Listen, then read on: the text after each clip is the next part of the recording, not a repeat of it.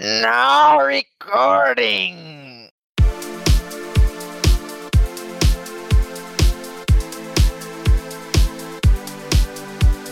E aí, gurizada? Está começando mais um Joga Comigo. Eu sou João Pedro Foleto. Eu sou Nicolas Dovigi. E eu sou Rodrigo Oliveira. Neste podcast, convidamos Rodrigo Oliveira para falar sobre a rotina de um game designer. Atualmente, ele é doutorando em comunicação na UFSM, professor na Uno Chapecó e trabalha como game designer na Aquiris Game Studio, empresa responsável pelo jogo Horizon Chase. E antes de tudo, comece explicando pra gente, Rodrigo, como que você entrou no mercado de jogos. Cara, eu entrei no mercado de jogos. Eu, eu considero que a minha entrada ela foi durante a faculdade de design. Eu fiz, eu fiz design na UFSM, é, desenho industrial, programação visual, mas é design, né? E, e durante a faculdade eu comecei a trabalhar fazendo algumas, alguns materiais gráficos para uma empresa da incubadora tecnológica. E esses materiais gráficos eles começaram a ser, a ser convertidos ali para mini joguinhos, né? Nesse mesmo tempo estava fazendo TCC, o trabalho de conclusão de curso da faculdade. Isso é 2006, por aí 2007, não sei dizer direito. E aí eu decidi que meu TCC ia ser um, um jogo de tabuleiro, um board game inspirado num, num, videogame. E eu fiz um jogo de tabuleiro inspirado no Rock and Roll Racing, e é ali que eu descobri que existia uma profissão chamada game designer. E que não, e que game designer não era o cara que fazia os gráficos do jogo, e sim o cara que lidava com as regras do jogo, com a experiência e um montão de outras coisas que a gente vai conversar daqui a pouco. Eu acho que a entrada é por aí porque eu, come, porque eu comecei a fazer, prestar serviço para essa empresa. Na época se chamava GSI Online. Essa empresa foi comprada pelo Grupo A. É uma empresa de educação, de educação eletrônica, pra, enfim. E eu, e eu, paralelamente a isso, junto com alguns colegas de faculdade, a gente abriu a Imagination Studios na incubadora, que é uma empresa de games que está aí até hoje. Eu não, não faço mais parte dela há bastante tempo, eu saí, eu saí da sociedade em 2008, porque eu passei a trabalhar só para essa outra empresa de jogos educativos. E aí, uh, nessa empresa de jogos educativos que a, que a Jessica eu mencionei, eu fiquei, eu fiquei um, um, ano ali na Imagination com os piás ali e acabei saindo, por, por, porque eu não, eu não conseguia eu não tive o privilégio de poder empreender, né? De, de, de, poder ficar um tempo sem receber salário. Eu, eu venho eu sou da, de Santa Maria, da região de, de, periferia, assim, não, não tinha como não receber salário. E aí eu comecei a trabalhar só na GSI, vendi minha parte da Imagination pro, pro, pro pessoal que ficou, a empresa tá aí até hoje, né, fazendo jogos VR e tal, e eu fiquei fazendo jogos educativos. Essa, é, é, e aí fiquei como coordenador de criação na GSI durante quatro anos, fazendo joguinhos para é, empresas como uh, Banco Sicredi, o Colégio Técnico Industrial de Santa Maria, Governo do Estado do Rio Grande do Sul, HSBC, Bradesco, Lojas Renner, Eletrobras, joguinhos para que as pessoas aprendessem coisas, certo? E, e, só que eu não fazia só game design disso. Eu fazia game design, fazia um pouco de experiência também, é, fazia, mas eu fazia alguns joguinhos educativos desses do zero ao 100. O que eu quero dizer com isso? É, não é bem do zero ao 100 porque eu recebia um, às vezes um roteiro, mas muitas vezes eu fazia até o roteiro fazia ilustração, fazia animação, programava, implementava. Eu acho que só implementar que eu não implementava, só isso que eu não colocava, mas eu fazia o jogo praticamente do zero ao 100. Todos os setores, né, de um projeto de jogos, que envolve um monte de tipos de, de habilidades ou de profissionais, dependendo do tamanho do projeto, eu já fiz em algum nível. Eu, eu tô contando um pouco de história já, viu, João? Já contando o que, que foi acontecendo. Eu contei já a entrada, mas já tô emendando uma coisa na outra, tá? E da, da GSI, cara, que eu fiquei um tempão ali fazendo jogos educativos, uma amiga tava trabalhando como conteudista na Vosto. A Vosto era a empresa responsável pelos jogos do Orkut, como Mini Fazenda, Café Mania e tal. E ela e a empresa estava expandindo muito rápido. A empresa tinha uma, a matriz lá em Buenos Aires. E essa minha amiga Carla, ela ela, ela, ela era muito amiga do, do então CEO da empresa, o, o Daniel Caff, e, e, eles queriam investir em outros nichos de jogos e tal, ainda em redes sociais, né? E ela me indicou como para ser game designer lá para Vosto. Inicialmente eu não, eu não topei, porque eu não, eu não gostava muito do estilo da Vosto, assim. É uma empresa que ripava jogos de outras empresas. Assim, pegava, por exemplo, Farmville, fazia uma versão Farmville que era o Mini Fazenda e, e colocava no Orkut. Eu não curtia isso. Mas aí, gente, aí que né, veio o papo do cara da periferia aí, né, cara? O cara da periferia que nunca teve acesso a nada, que sempre teve que dar-lhe muito forte para conseguir as coisas, de repente se depara com uma proposta financeira muito interessante. E aí fui. Fui para Buenos Aires trabalhar na Voz. Comecei trabalhando um pouco no Café Mania, trabalhei um pouco no Mini Fazenda também, mas fui game designer e gerente de conteúdos do Rede do Crime, do World Mysteries, que foi, era um jogo de objetos escondidos. Cara, e foi uma experiência é, incrível, assim. Aí era game designer mesmo, assim, né? Aí era só game design que eu fazia, né? E junto com conteúdo, né? Junto com... Mas eu fazia gerenciamento, eu já não fazia, já não era mais, já não trabalhava mais com produção, era só, tra... só trabalhava com criação mesmo.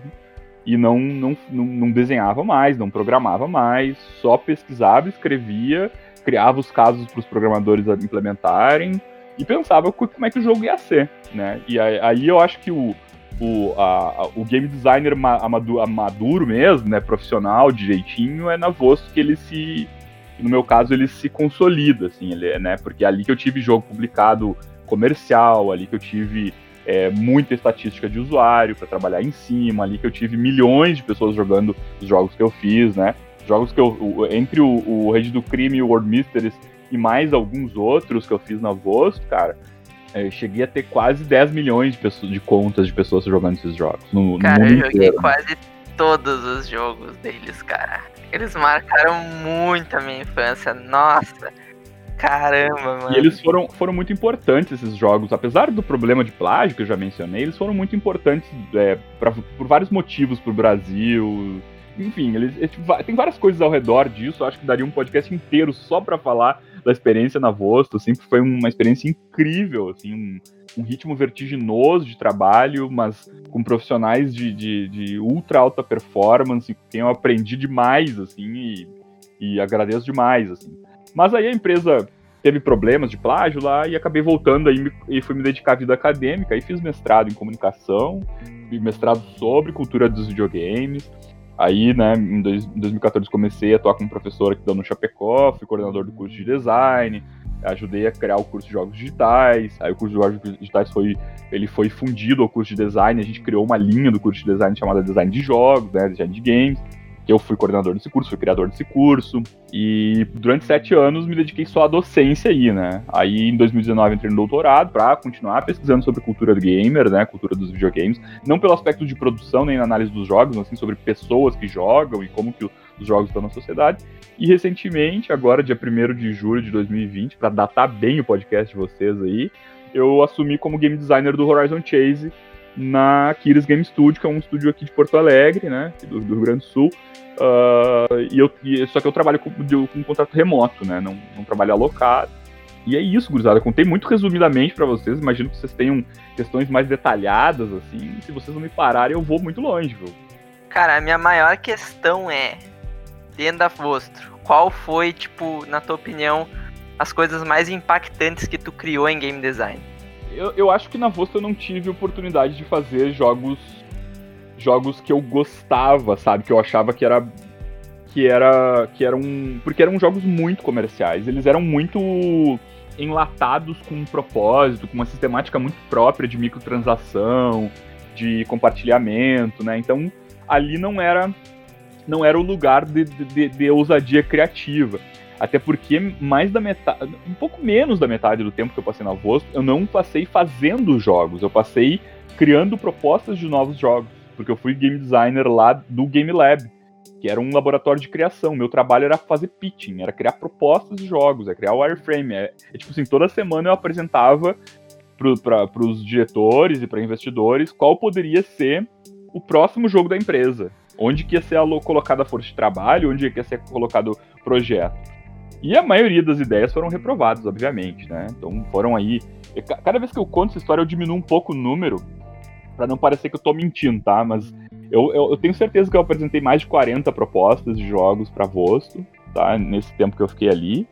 E, aprovei uns, umas 3, 4 no máximo, e algumas eram bem pequenas. Alguns, foram alguns jogos foram desenvolvidos não foram publicados. Mas, a coisa eu acho que eu mais achei legal que a gente fez, cara, é, uma empresa grande como era a Vosto, a gente tinha era tudo muito setorizado, né? Então alguém do setor de marketing tinha um contato. Ah, e a, Voz ficava localizada numa área meio nobre também de, de Buenos Aires, né? A segunda sede que eu trabalhei era no Porto Madeiro, que é um, um bairro muito, muito chique, assim, e o primeiro era o Palermo Hollywood, e onde estão os estúdios de TV, onde estão os, os, os estúdios de cinema e tal. E aí alguém para na Voz conhecia o marketing internacional da franquia Fast and Furious e a gente conseguiu colocar é, fazer uma campanha dentro da rede do crime usando o conteúdo do Fast Five, do Velozes Furiosos 5. Isso foi muito legal, cara. Foi um pico assim de audiência, foi um pico de microtransação, certo? Foi algo que, que, que vendeu muito, muita, fez muita microtransação mesmo. E eu também fiz proposta de jogo do Justin Bieber, cara. Eu adorei fazer isso, cara. Pesquisar sobre como poderia ser um jogo musical tematizado com o Justin Bieber. E na época ele estava bem alta, né? Isso, e ele ia fazer show no Brasil e tal, era isso que, que a gente queria aproveitar, né? É, isso foi um curso muito, muito interessante, assim. O jogo, obviamente, não saiu, mas eu, eu guardei a proposta. Era um jogo musical que tinha caldo ali, tem potencial de, de talvez um dia revisitar ele. Essa é a resposta pro impactante, assim, que eu, que eu, que eu gostei demais de fazer. Mas eu fiz propostas de jogos muito, muito interessantes, cara. Eu propus dentro do Game Lab, né, que o trabalho era isso, é fazer proposta, né? Só que propostas muito bonitas, assim, né? Com layout legal, as, algumas já com experiência de jogo, micro, um micro jogo só para dar o feeling e tal, né? Mas eu lembro que em 2011, no final de 2011, o, o melhor jogo em redes sociais foi o Gardens of Time, que era um jogo de um estilo que eu propus no começo de 2011.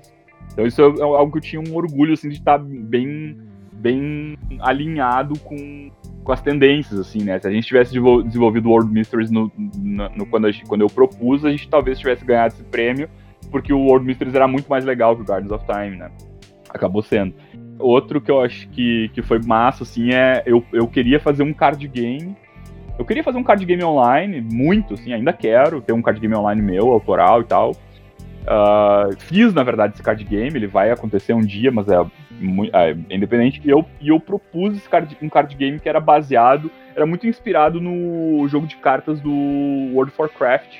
E uns meses depois a Blizzard anunciou o Hearthstone.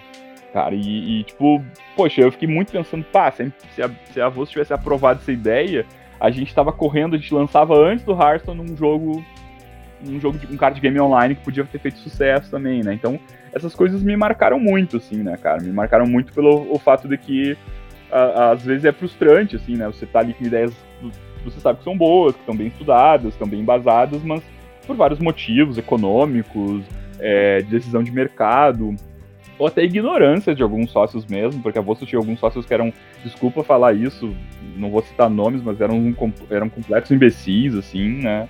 Ah, cara, sempre tem, né? Sempre era, tem. Era, era, era bem difícil, cara, bem difícil, assim bem difícil em alguns momentos. Alguns momentos eram muito legais, mas outros momentos era, era bem complicado. Mas, tipo, não, o saldo para mim foi muito positivo, cara. Eu acho que muito do que eu, que eu conquistei na minha vida foi, foi dessa experiência, dessa oportunidade que eu tive. E eu tenho muita gratidão para várias pessoas e para as outras eu quero mais que se lasquem mesmo, sabe? É, tipo... É, pelo que tu falou, pelas propostas, até pelo trabalho em si, foi uma baita experiência para conseguir experiência, né, cara? Mas eu tive muita sorte, cara. Eu tive muita sorte de estar no lugar certo, fazendo alguma coisa direitinho, sabendo me colocar. Tipo, a minha, essa, essa amiga que me, que me recomendou pra voz, a Carla, ela, ela sabia que eu trabalhava com game design porque eu sempre fui muito comunicativo, muito de falar do trabalho e de compartilhar. E durante a faculdade eu, eu, eu acho que eu consegui armar uma, uma rede muito legal, assim, sabe? De, tipo, é, sempre fui muito envolvido na faculdade com diretório acadêmico, com, como eu falei, incubadora tecnológica, eu tive empresa incubadora tecnológica, eu, eu fui, eu fui é, membro fundador da empresa Júnior, da Projetar Empresa Júnior de Desenho Industrial da UFSM, lá do, curso de design. Então eu, eu, eu, tinha uma rede muito grande, assim, né? E tinha as tretas também, né? De diretório, de, enfim, de não curtir uma galera, curtir outra. Uh, e, e, como eu era estudante de design, eu, eu, eu, tinha muitos amigos que faziam comunicação na Facus ali, eu dei de presente para uma turma o convite de formatura deles, né? Eu, eu, eu prestei meus serviços para ajudá-los a fazer um convite de formatura. Você sabe Santa Maria essa, tinha essa tradição, né, de fazer aqueles convites descoladinhos e tal. E isso foi até a, a, um serviço que a Imagination, e por algum tempo, a gente, a gente prestava, assim, a gente fazia uns convites de formatura digitais, com joguinhos, quadrinhos e tal. E o nosso maior cliente era os alunos da, da Faculdade de Comunicação da, da UFSM, porque a gente tinha contato, né? Eu fiz publicidade também, não cheguei a me formar, mas eu cursei publicidade também, então é, acabei tendo um monte, uma rede, não vou dizer de amigos, né, mas de conhecidos, de conhecer muita gente e de se colocar muito, né, cara, de se colocar muito, tipo, de, de, de tentar de tentar ser reconhecido como alguém que trabalha, trabalha com jogos, que é alguém que está se dedicando, que, que, que, quer representar uma classe, né? Eu, eu, e eu acho que hoje eu, eu, eu me sinto representante de uma classe de trabalhadores aí trabalha com games porque, afinal de contas, estou aqui sendo convidado por vocês, sou, eu sou convidado para palestras, eu participo de outros podcasts, né? Tô aí dando aula, tô fazendo mestrado, doutorado, tô aqui trabalhando num jogo, então acho que acho que tá dando certo, né, cara? O meu modo de operação, assim. O bom é que tu fez duas, né? Tu cursou duas faculdades que são bem comunicativas, né, cara? Publicidade, design, assim, são coisas que querendo ou não, ajudam muito na, na hora de comunicar um game design, assim, pro programador, pra equipe, pro artista. Toda a tua formação colaborou muito para ser o profissional massa que tu é hoje, sabe? Tuas experiências, essas paradas. É bem interessante ficar sabendo disso, sabe? Cara, eu curto estudar, viu, cara? Eu curto pra caralho estudar. Curto muito, assim. Tipo, não é à toa que tô fazendo doutorado e o meu doutorado não. Ele não me. Ele não alimenta a minha profissão de game designer de um jeito muito direto, viu? Meu doutorado alimenta a minha vontade de pesquisar e conhecer a cultura dos videogames. E o bom de ter doutorado é que tu pode pôr o pau na mesa e dizer, porra, tem um doutorado, vou ver aqui. Não é, o, não é o objetivo, cara. O objetivo de, de, de eu estar tá fazendo doutorado é que eu acho que um cara que, como eu, que vem de onde vem, merece, sacou? Não sei se não vou ser um dos primeiros.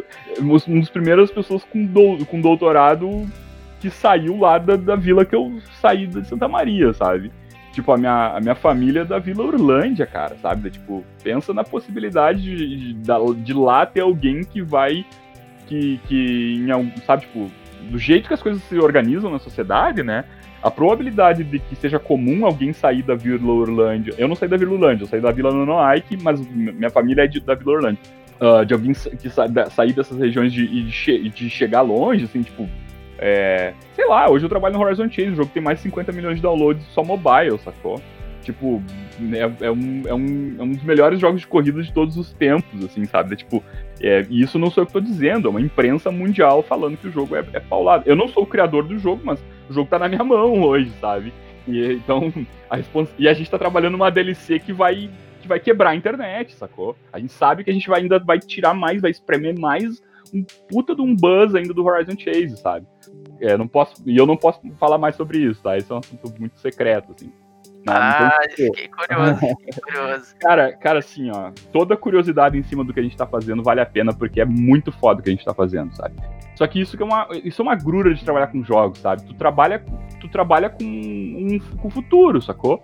Tipo, eu tô as coisas que eu tô fazendo hoje, elas vão ser vistas e faladas o ano que vem, talvez, sabe?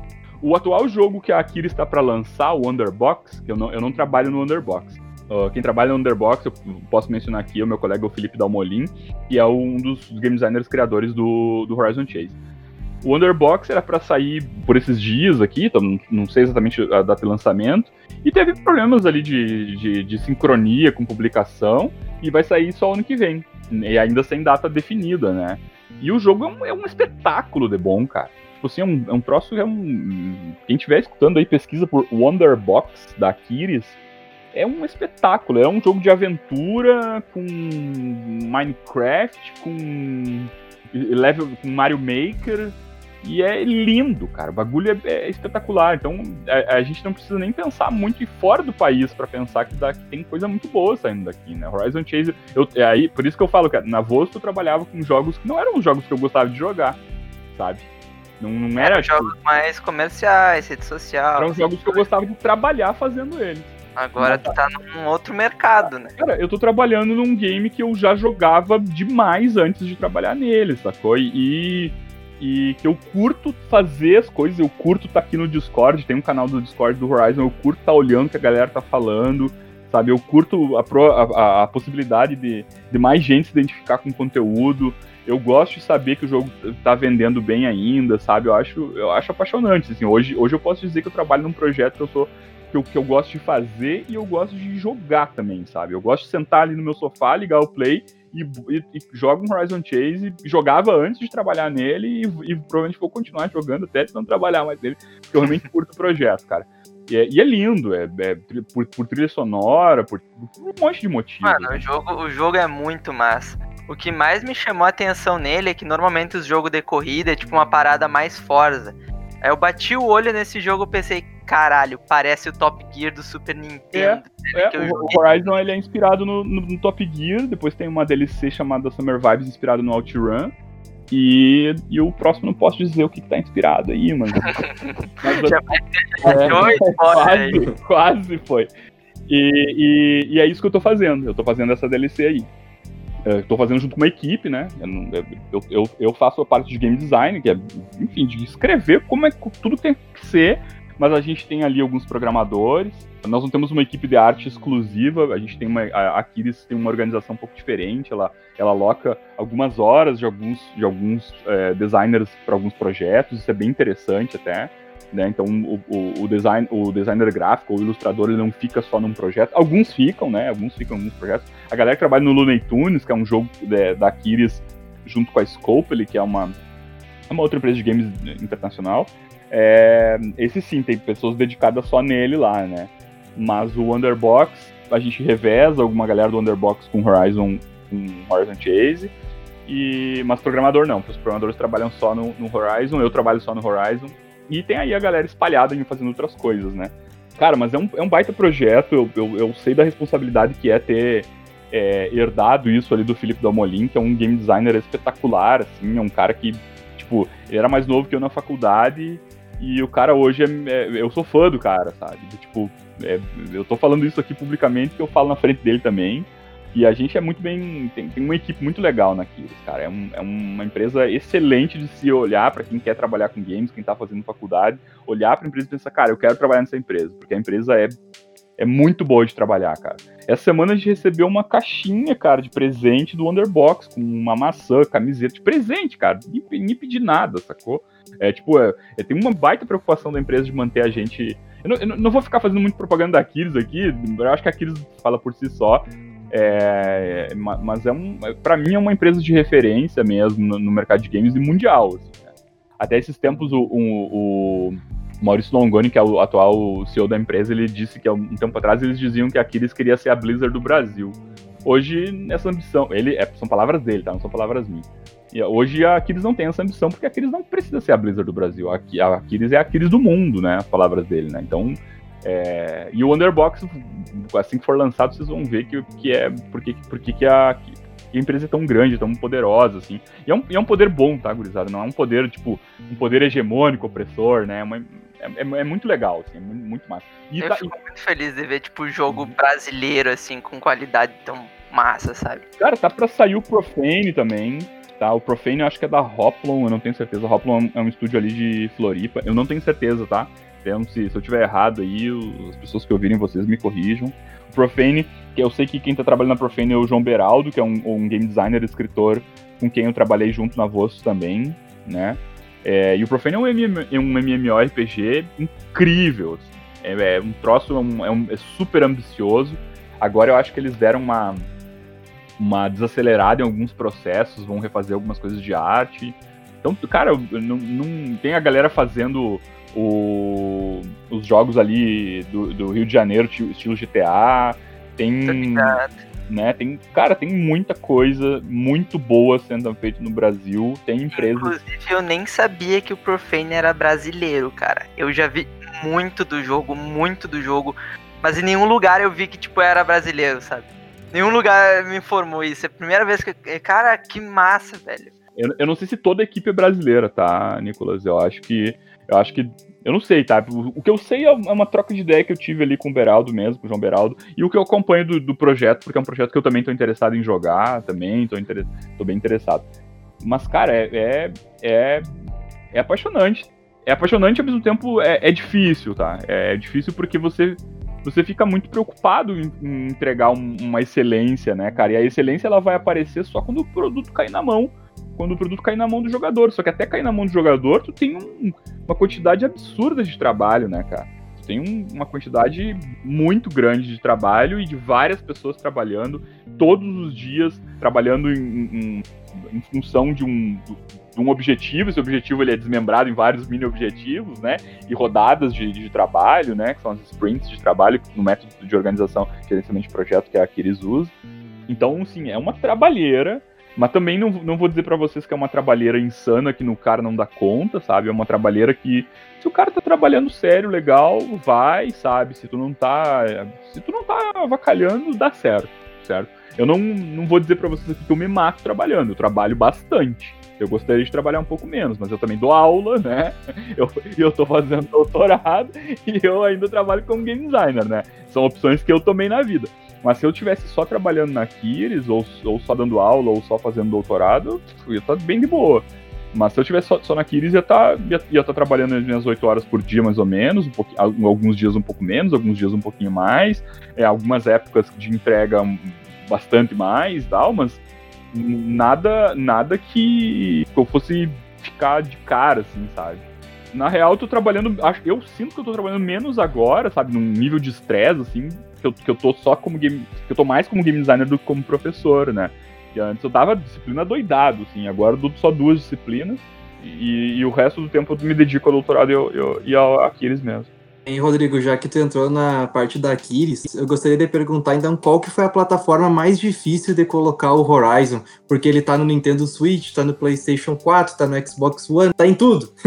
é, é, meio, é meio parecido, assim. Eu, eu tenho um pouco de receio de entrar nesse assunto porque algumas coisas eu acho que elas são elas são delicadas, assim, sabe? Elas são delicadas porque cada, cada plataforma tem os seus rituais, tem as suas regras, e uh, algumas são muito boas e fazem sentido, outras elas são por motivos que a gente compreende, mas não concorda, outras são por motivos que a gente gostaria que fosse diferente, mas sabe que não pode ser diferente, né? Então, o, o Horizon Chase é ele é desenvolvido de um jeito, né? De um jeito meio eu vou usar a palavra mágica aqui, tá? Ele, ele tem algumas magias lá dentro, tá? A gente usa a engine, a Unity para desenvolver para desenvolver o Horizon. Ah, eu não participei da implementação do jogo nas plataformas quando ele saiu a versão Turbo, né? Que é a versão que, que, que tem para PC, Nintendo Switch, uh, Xbox e Play 4. Eu não participei disso, não estava na Kiris ainda, mas eu, eu, eu conheço a história porque, né? Tive que me inteirar disso, né? Então a versão Turbo é a versão que não é mobile, é a versão PC, Steam e tal. E a versão mobile é a versão que fez 5 anos, agora dia 25 de agosto. E a versão Turbo vai fazer 3 anos em maio. Tá? Vai fazer 3 anos que foi lançada nas plataformas em maio.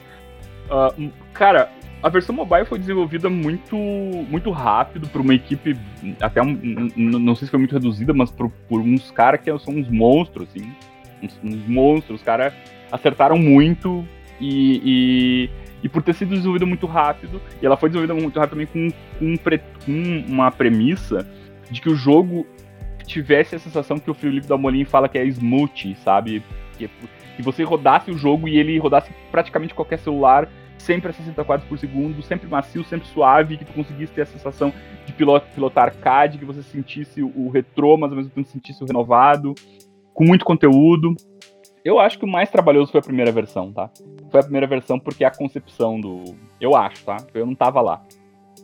e porque hoje, hoje eu trabalho com tudo que esses caras deixaram, entende? Esses Até eu conversava com o Felipe Domani esses, esses tempos ele me dizia assim: Rodrigo, por favor, não olhe para esse projeto como se eu tivesse feito ele. Olhe para esse projeto como se o Felipe de cinco anos atrás tivesse feito ele, né? Porque faz cinco anos que o Horizon Chase foi lançado no celular, né? Eu acho que foi a primeira versão que deu muito trabalho, mas a gente tem algumas, algumas dificuldades assim em sincar updates nas plataformas, sincronizar, né? Porque cada plataforma tem seus, seus rituais, né? Tipo, cada plataforma existe um processo no desenvolvimento de jogos que é o processo de qualidade, né? De controle de qualidade, que é conhecido também como QA, QA, né? Cada, cada plataforma tem um processo de QA, né? De, de, de controle de qualidade. Algumas demoram mais, outras menos. Depende da época também. Né? Então, às vezes, vamos imaginar que a gente lançasse, quisesse lançar. É, se a gente quisesse lançar hoje a DLC, a gente teria que ter ela pronta uns três meses atrás, tá? Mas vamos imaginar que a gente queira. É, tenha pronta hoje a DLC nova e a gente é, submeta ela hoje para as plataformas, pode acontecer um monte de coisa. A Microsoft pode colocar, que é, que é a do Xbox One e do, e do Series X agora, que vai ser lançado no final do ano, é, ela pode demorar um mês, ela pode demorar 15 dias, ela pode demorar um tempinho para validar que o produto está com qualidade, que está sem bugs, que está funcionando, que está certinho o controle dos servidores e tudo mais, tá? É, a, a, a, Sony depende, a Sony tem várias, várias sucursais ao redor do mundo e o Horizon Chase também está em praticamente todas as regiões da Sony, tá? Não, é, praticamente, tá? Tem lugares que não, não tá muito forte. É, na Microsoft, depende dos mercados, né? A, a, a, as plataformas também têm mercados de acordo com as regiões, né? Europa, Estados Unidos, América do Norte, é, Canadá, é, alguns países da, da Europa, enfim, é, é, é, é tudo muito complicado. Cara. Trabalhar com console é, é bem complicadão mesmo. É, é difícil. A Nintendo veio agora, né, pro Brasil oficialmente, né? Mas, é, mas o Horizon tá um tempinho já no Nintendo Switch. Inclusive, eu conheci ele pelo Switch, cara. Eu nem ligava do, do mobile, nem tava ligado. Eu conheci ele pelo Switch, assim. Ele, ele entrou no Switch antes do PC, não? Ou entrou junto? Não sei te dizer, cara. Eu acho que o Switch foi. Pode ter sido a última plataforma a entrar, mas eu não sei te dizer, cara. Não vou te dizer porque eu não tava lá, viu? Eu não tava lá na época, assim. Então não, não, não sei te dizer mesmo, cara. É, toda hora eu via, tipo, ah, jogo de corrida, Horizon Chase no Switch, não sei o que lá. E eu nunca vi na Steam, sabe? Tipo, uma propaganda, ou ele na tela inicial. E esse ano eu vi ele, tipo, por um mês inteiro na tela inicial, sabe? Um mês inteiro lá. É, que, é que também tem, tem, tem o setor de publishing da Kiris que cuida disso, né? Que aí não, não são os desenvolvedores, né, que, que cuidam dessas partes, né? Porque o, o jogo ele é um produto que ele vai ter lá, setor de marketing, de publishing, de propriedade intelectual, vai ter a galera de desenvolvimento back-end, vai ter a galera de desenvolvimento front-end, vai ter a galera de game design, vai ter vai ter artista, e entre os artistas vai ter artista 3D, 2D, vai ter artista que sabe implementar técnica, vai ter artista conceitual. Então é, é muito amplo, né? Então tem um monte de coisa que eu não sei, que eu não sei mesmo, e que, e que, e que se eu quiser saber essas coisas, eu, eu não deveria querer saber, porque é melhor eu me focar no meu trabalho, sabe? Eu, eu quero que saia tudo, na, tudo em todas as plataformas, e provavelmente vai sair tudo, tudo que a gente está fazendo sempre, mas é, é difícil porque cada, cada plataforma e cada região também vai ter, um, vai ter alguns rituais ali, vai ter alguns parâmetros, assim. Eu sei que recentemente teve uma versão do Horizon Chase indo pra ser publicado pela Gameloft. Não sei que região, talvez na África. Não sei mesmo, tá, cara? Porque eu não, eu não trabalho com esse setor. Assim. Eu não, não. Tudo isso que eu tô falando é uma especulação, assim, sabe? É, tipo, coisas que eu escutei durante alguma reunião, sacou? Então é. é, é porque meu trabalho é. Eu, eu, sou game designer, não trabalho com, com publicação, não. Embora eu opine um pouco em algumas coisas, embora é, às vezes é, pela experiência que eu tive na Vosto. E na Vosto eu trabalhava com marketing, trabalhava com community também, com comunidades e redes sociais, porque os jogos estavam em redes sociais, né? Às vezes eu participo de alguma coisa, mas não é não é minha tarefa. E isso é muito bom, tá? É muito bom que pessoa, as pessoas que cuidem das redes sociais sejam pessoas especialistas em redes sociais e que gostam de jogos. É muito bom que os artistas sejam pessoas especializadas em arte e que gostem de jogos, né? Cara, meu sonho é trabalhar com marketing numa empresa de jogos. Seguido, não, só que olha só, seguido eu entro no site no quê? Eu entro na Blizzard e na Ubisoft pra ficar olhando se tem currículo pra marketing. Cara, tem, cara, mas, mas antes tu precisa trabalhar em algumas outras empresas. Claro, talvez, tem que ter uma experiência pra depois chegar lá, né? E principalmente saber inglês, né, João? É, Por não, favor. Não, né? não, meu, meu, meu nível no Duolingo tá subindo, tá subindo. É isso aí, é isso aí, é isso aí. O Duolingo é gamificado, inclusive, né, cara? Tem ali uma gamification. Até pra aprender eu jogo, mas credo. Claro, com certeza. É, acho que foi segunda, foi, que eu fui numa palestra do Guilherme da Cas, que também é daqui o, ó, então deixa eu ter, antes de tu falar, deixa eu falar Guilherme da Casa. Guilherme da Casa foi meu companheiro lá na GSI. Eu convidei ele para trabalhar, eu convidei não, indiquei ele para trabalhar na Vosto. Nós dividimos apartamento. Ele volta, voltou pro Brasil e agora ele me convidou. Ele que me indicou para trabalhar na Kiris. Ah, então, o Guilherme ah, eu, eu, notei a, a, semelhança ali, tipo, as coisas que ele falou na palestra do passado bateram muito contigo. Eu, ah. Cara, o Guilherme da Cas é um cara maravilhoso. Isso, eu, eu, assim, ó, eu adoro falar bem dos outros, viu? Mas o Guilherme da Casa é, é, eu, eu gosto mais ainda porque é uma pessoa muito especial para mim, um amigo muito importante para mim porque a gente já morou junto, a gente já compartilhou muita coisa da vida, a gente já foi, tipo, já, já, já, já foi muito presente, assim, a, na, na vida um do outro. O da casa me acolheu em momentos de dificuldade, e é, mesmo, assim, A gente já, enfim, a gente já fez um monte de coisa junto, cara. A gente já viajou de carro só pra. Tinha uma época em Santa Maria não tinha cinema, a gente queria ir no cinema, pegamos um, o, o carro dele, fomos pra Porto Alegre assistir o lançamento do Avatar. Então a gente é muito. Eu, eu, eu espero que a recíproca seja verdadeira, eu acho que é, mas. E, e o da Casa tá lá, tá, tá hoje, tá muito. Ele também trabalha remoto na Kiris, ele é diretor de animação do Looney Tunes. Ele falou muito do trabalho dos ilustradores, essas coisas. E eu vi, tipo, aí ele mostrou muito como eles fazem, tipo, ah, primeiro tem uma primeira versão, aí essa versão finalizada, até a gente não ter tempo de fazer uma versão melhor. E, nossa, foi tipo, cara, foi, foi bem legal ver, assim, também, tipo, esse lado artístico, por mais que eu também seja game designer, eu não trabalho nessa parte, mas é muito interessante ver como é que é numa empresa grande, assim. Então, eu queria saber um pouco de ti, como é que é o teu trabalho lá, o que que praticamente mais faz na parte de game design, é, faz bastante gráficos, mexe com bastante estatísticas, balanceamento, como é que é? É, como eu, eu já sou meio velho aí, né, tô chegando perto do, do, do, dos 40 anos aí já, tô com 37 já, eu faço um monte de coisa, e inclusive coisas que não são game design, mas que eu acabo assumindo porque eu sei fazer e eu faço bem, certo? Mas, para falar sobre game design, assim, o que eu faço, assim, tipo, eu faço documentação do que, que tem que ser desenvolvido e como tem que ser desenvolvido e o que ferramentas eu preciso para poder implementar a arte e criar as experiências que eu quero que sejam criadas para essa DLC nova do, do Horizon Chase, tá? Então, tipo, é, se eu puder explicar na prática mesmo, meu trabalho consiste em usar planilhas do, do, do Google Planilhas, o Google Docs, o Google Presentation, o Illustrator para fazer uns wireframes de PDF. Consiste em ler muito, em pesquisar muito, em pesquisar muitas referências visuais para ser desenvolvida a arte também, porque eu faço conteúdo. Mas eu sei modelar 3D, eu sei animar, se a gente precisasse, vamos imaginar que a gente precisasse. Recentemente o Horizon Chase lançou duas corridas em Porto Alegre, certo?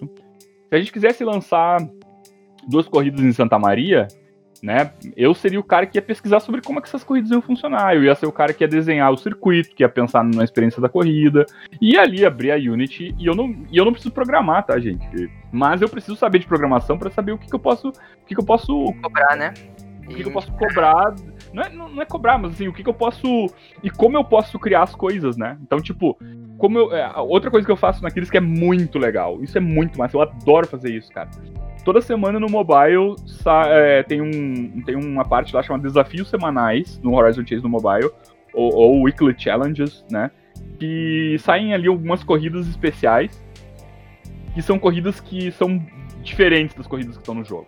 Eu pego todo, todo, todo o material que tá dentro do jogo e mexo, mexo no clima, nos carros, no balanceamento da corrida, nos inimigos, no combustível e, e crio cinco, mais ou menos cinco corridas e, uh, e a galera pode jogar. Toda semana tem esse, esse, esse, esse conteúdo novo aí dentro do Horizon Chase, que a gente chama de Live Ops, né? Que é, o, que é a, a operação ao vivo, né? E toda semana eu tô, eu tô colocando esse conteúdo novo lá. Isso no mobile, que é bem legal, assim, bem legal. Uh, só que o, o, o, Horizon Chase no mobile, ele, ele, ele tem uma versão. A versão do jogo é de graça, é baixa, você vai ter aí um monte, umas 30 corridas para jogar. E em algum momento você paga prêmio, aí você vai ter lá cento e poucas corridas, um monte de carro, vai ter toda a experiência, a experiência completa. E, e, e, aí no Weekly Challenges, se você não comprar a versão prêmio, você só tem três corridas, e normalmente essas corridas desbloqueiam uma skin nova para um carro, tem um aspecto colecionável lá e tal. Então isso, isso é o que eu faço. Outra coisa que eu faço, e isso é uma das coisas que eu mais gosto de fazer, aí no Turbo para os consoles e para PC, que é o Playground. O Playground é uma sessãozinha que você desbloqueia depois de um tempo no, no Horizon Chase uh, no Turbo, né, na versão de console e PC, que tem ali mais ou menos também umas cinco corridas que eu faço elas artesanalmente, assim. Eu faço essas corridas também usando o conteúdo que já está dentro do jogo, tá? Não, praticamente nada é feito do, é, é feito do zero. Tipo, eu pego uh, um elemento de uma corrida, um elemento da outra, altera o comportamento de um boss, até, sabe, de um boss não, de um, carro, cria um carro para ter um comportamento de chefão, mudo, enfim, e dou um tema para aquilo. Então hoje foi lançado o Playground de Halloween. E, só que, é, e, e, e, aí os jogadores, a gente tem ali uma, uma, comunidade muito legal no Discord, e enfim, nas redes sociais também, no, no em Twitter, Instagram e, e Facebook. A galera disputa, e no próprio, na própria Steam também, a galera disputa e, e se compara os scores, e, e, e, tem, eu tento colocar uma temática nessas cinco corridinhas aí. Isso eu faço de 15 15 dias, mais ou menos. Às vezes eu lanço um, um playground é, de uma semana, como aconteceu na semana passada, e foi bem massa da semana passada. Eu chamei de Duels. Eu fiz assim, eram cinco corridas que só tinha um carro na corrida, você contra um outro carro. E esse carro foi escolhido por jogadores de Horizon Chase na comunidade do Discord. E eu dei o nome da corrida como se fosse. E eu, é, é, é eu dei o nome da corrida como se fosse o jogador correndo contra você. Imagina, Nicolas, que você entrou no Playground Duelo, já acabou, tá? Todos esses eventos eles, eles terminam, eles acontecem e eles terminam, eles são exclusivos para aquele tempo, para aquele tempo. Isso é muito legal do Horizon poder oferecer, né, uma continuidade de, de, de conteúdo. Mas tipo, é, imagina, Nicolas, se você fosse um desses jogadores que participou dessa brincadeira que a gente fez no Discord, ia ter uma corrida que você escolher qual carro, qual skin do carro, qual o circuito não, o circuito foi eu que escolhi, mas da próxima vez eu vou, vou, vou deixar escolher e milhões eu falei que a gente tem 50 milhões de downloads, tá? Vamos imaginar que milhões de pessoas do mundo inteiro vão jogar uma corrida contra você. Contra o Nicholas, que é um jogador de Horizon Chase. Que e é massa, é... né, velho? Cara, e foi muito legal. Foi, isso foi muito legal. E é, um, e é uma semaninha só, sacou? É uma semaninha só um evento que é feito junto com a comunidade. Isso, isso eu tô fazendo, tá, cara? Isso eu tô fazendo e eu adoro fazer isso, cara. Eu adoro estar tá junto, olhando pro que os jogadores falam. E tem várias técnicas de game design que os jogadores percebem, tá? Em jogos de corrida existe, um, um existe um, uma dinâmica chamada rubber banding, né? Ou uma, é, esticar uma borracha, né? Que é mais ou menos aquela, aquela historinha do Mario Kart, assim, quando você tá muito na frente do Mario Kart, ele acelera os outros, ele deixa os outros jogadores mais fortes. E se você tá muito atrás do Mario Kart, ele faz você jogar um pouco melhor para que você tenha a chance de vencer. Essa é a lógica do Rubber Band. É, mais ou menos, tá? E eu brinco muito com essa lógica. Às vezes eu faço, tipo assim, eu faço um, um esquema aqui, uma magia aqui na Unity, né? Uma ferramenta de, de, de design de, de experiência aqui, eu faço, por exemplo, ah, que no meio da corrida o cara vai estar em oitavo, daqui a pouco ele vai estar em sexto, daqui a pouco ele vai estar em segundo, daqui a pouco ele vai estar em primeiro, daqui a pouco ele baixa para vigésimo, daqui a pouco os carros vão cercar ele. Então eu consigo brincar um pouco com, com o que as pessoas, algumas pessoas chamam de inteligência artificial dos carros. Não é inteligência artificial, tá? É só um, um planejamento ali, né? E aí, nesse, nesse, nesse contexto, cara, de um tempo pra cá, a gente criou uma Kombi. A gente criou, não, a gente pegou uma, uma Kombi amarela lá, um, é, quando você joga o Horizon Chase e você chega no Havaí, você, você quando você ganha o Havaí lá, você, você, é a Copa do Havaí, você ganha uma Kombi. Essa Kombi tem várias pinturas, né? Uma Kombi que é uma Kombi arco-íris, uma Kombi que parece a máquina do mistério do, do Scooby-Doo, e tem uma Kombi que é uma Kombi amarela da Escola do Surf. De um tempo pra cá eu comecei a fazer essa Kombi ser uma desgraçada, assim, ela, ela anda bem devagarinho na pista e quando tu chega perto dela, ela te fecha sabe? E essa foi uma mecânicazinha boba, assim, que eu fiz e acabou tendo um pouco de repercussão. E aí, como é Halloween, ela entrou e tal. Então, tipo, cara, é, é, é basicamente o meu, meu, trabalho é muito divertido, mas dá muito trabalho. Porque eu tenho. Eu tenho que pensar em mini detalhezinhos e, e não. E assim, ó, qualquer detalhezinho que eu pensar, alguém percebe, cara. Não Inúmeras houve... possibilidades também, né? Inúmeras possibilidades, eu tenho que pensar em muita coisa, eu tenho que escrever muita, muitas coisas, assim, tipo, eu tenho que estar muito a par e prevendo o que, que o jogador vai fazer e o que, como é que eu posso fazer para que quando ele fizer o que ele fizer, isso vai ser legal, sabe? E é difícil, cara. É difícil, mas é trimassa. É difícil, mas trimassa. Então, eu não, eu não sei se eu, se eu, conseguir explicar o que, que eu tô fazendo, porque game design é, é, é difícil de, de, explicar mesmo. Mas é, é basicamente o meu trabalho é, é, é, dizer as regras das regras, é escrever as regras das regras do jogo. Certo? É. Eu, eu consegui compreender. Os outros eu não sei dizer, não pode ser pelos outros. Mas, tipo, é, é aquilo. O, o, que eu faço também é, tipo, toda a pesquisa de. Ah, se a gente tivesse que fazer uma corrida aí é, em Santa Maria ou em Uruguaiana, onde você tá aí, Nicolas, é, que que como que ia ser esse traçado? se ia ter subida, descida, como é que são as curvas, é, o quanto que essas curvas vão ser perigosas ou não, onde que é estar o combustível, por que combustível estar lá, o que, que acontece se o cara não pegar combustível numa volta e pegar na outra, onde botar as moedinhas, quando que eu vou dar turbo, quantos nitro eu vou dar pro cara, e tudo isso com a justificativa de ter uma experiência de corrida que é a experiência do Horizon Chase, que é uma corrida arcade, que é uma corrida específica, né? Que não é aquela corrida que simula, né? Como tu mencionaste o Forza, ou outros jogos que simulam corrida, né? Então é, é, é meu, meu trabalho é isso, é, é, pensar o que, o que, que funciona do jogo. E fazer isso acontecer. Cara, tipo, tu acha, né? Eu, não acho, tem certeza, mas por exemplo, tu lançar uma corrida em da cidade X não vai chamar atenção, tipo, foi de Porto Alegre. Não vai chamar atenção, tipo, de quem é Porto Alegre vai ver, nossa, tem um jogo com corrida aqui, eu preciso comprar e jogar esse Sem jogo. dúvida, sem dúvida, sem dúvida. E tem um monte de cidade já no Horizon Chase normal. A, a, a gente não, não tava lá quando foi lançado Porto Alegre, tá? Mas quando foi lançado Porto Alegre, foi feito só porque é a cidade da, da Kiris, entendeu? E foi colocado lá o carro, foi colocado a trilha sonora. O cara que faz a trilha sonora do, do Horizon Chase é o Barry Leite. É um senhor que fez a trilha sonora do Top Gear. Inclusive a música do Top Gear, né? Ela está no Horizon Chase, uma versão. E ele fez uma parceria com o Cleiton e Cledir, fizeram Deu Pra Ti Baixo Astral, e o cara corre na orla do Guaíba, perto do gasômetro em Porto Alegre, escutando Deu Pra Ti Baixo Astral. O cara vê a Arena do Grêmio, o cara vê o, o, o Beira Rio, certo? E é, isso é espetacular, cara. Eu acho espetacular. Foda, cara. Isso é muito, muito foda. Eu morei em Porto Alegre, eu tô arrepiado de falar aqui, cara. Tô arrepiado de falar que a primeira vez que eu joguei, eu, não, eu nem sabia que eu ia, que eu ia trabalhar na Kiris. Quando eu joguei aquilo, eu me emocionei de felicidade de, de usar o Miura, né? O, o, um carro que é homenagem ao, ao Miura, que é um carro, um carro brasileiro, né? Tem uma história muito legal esse carro.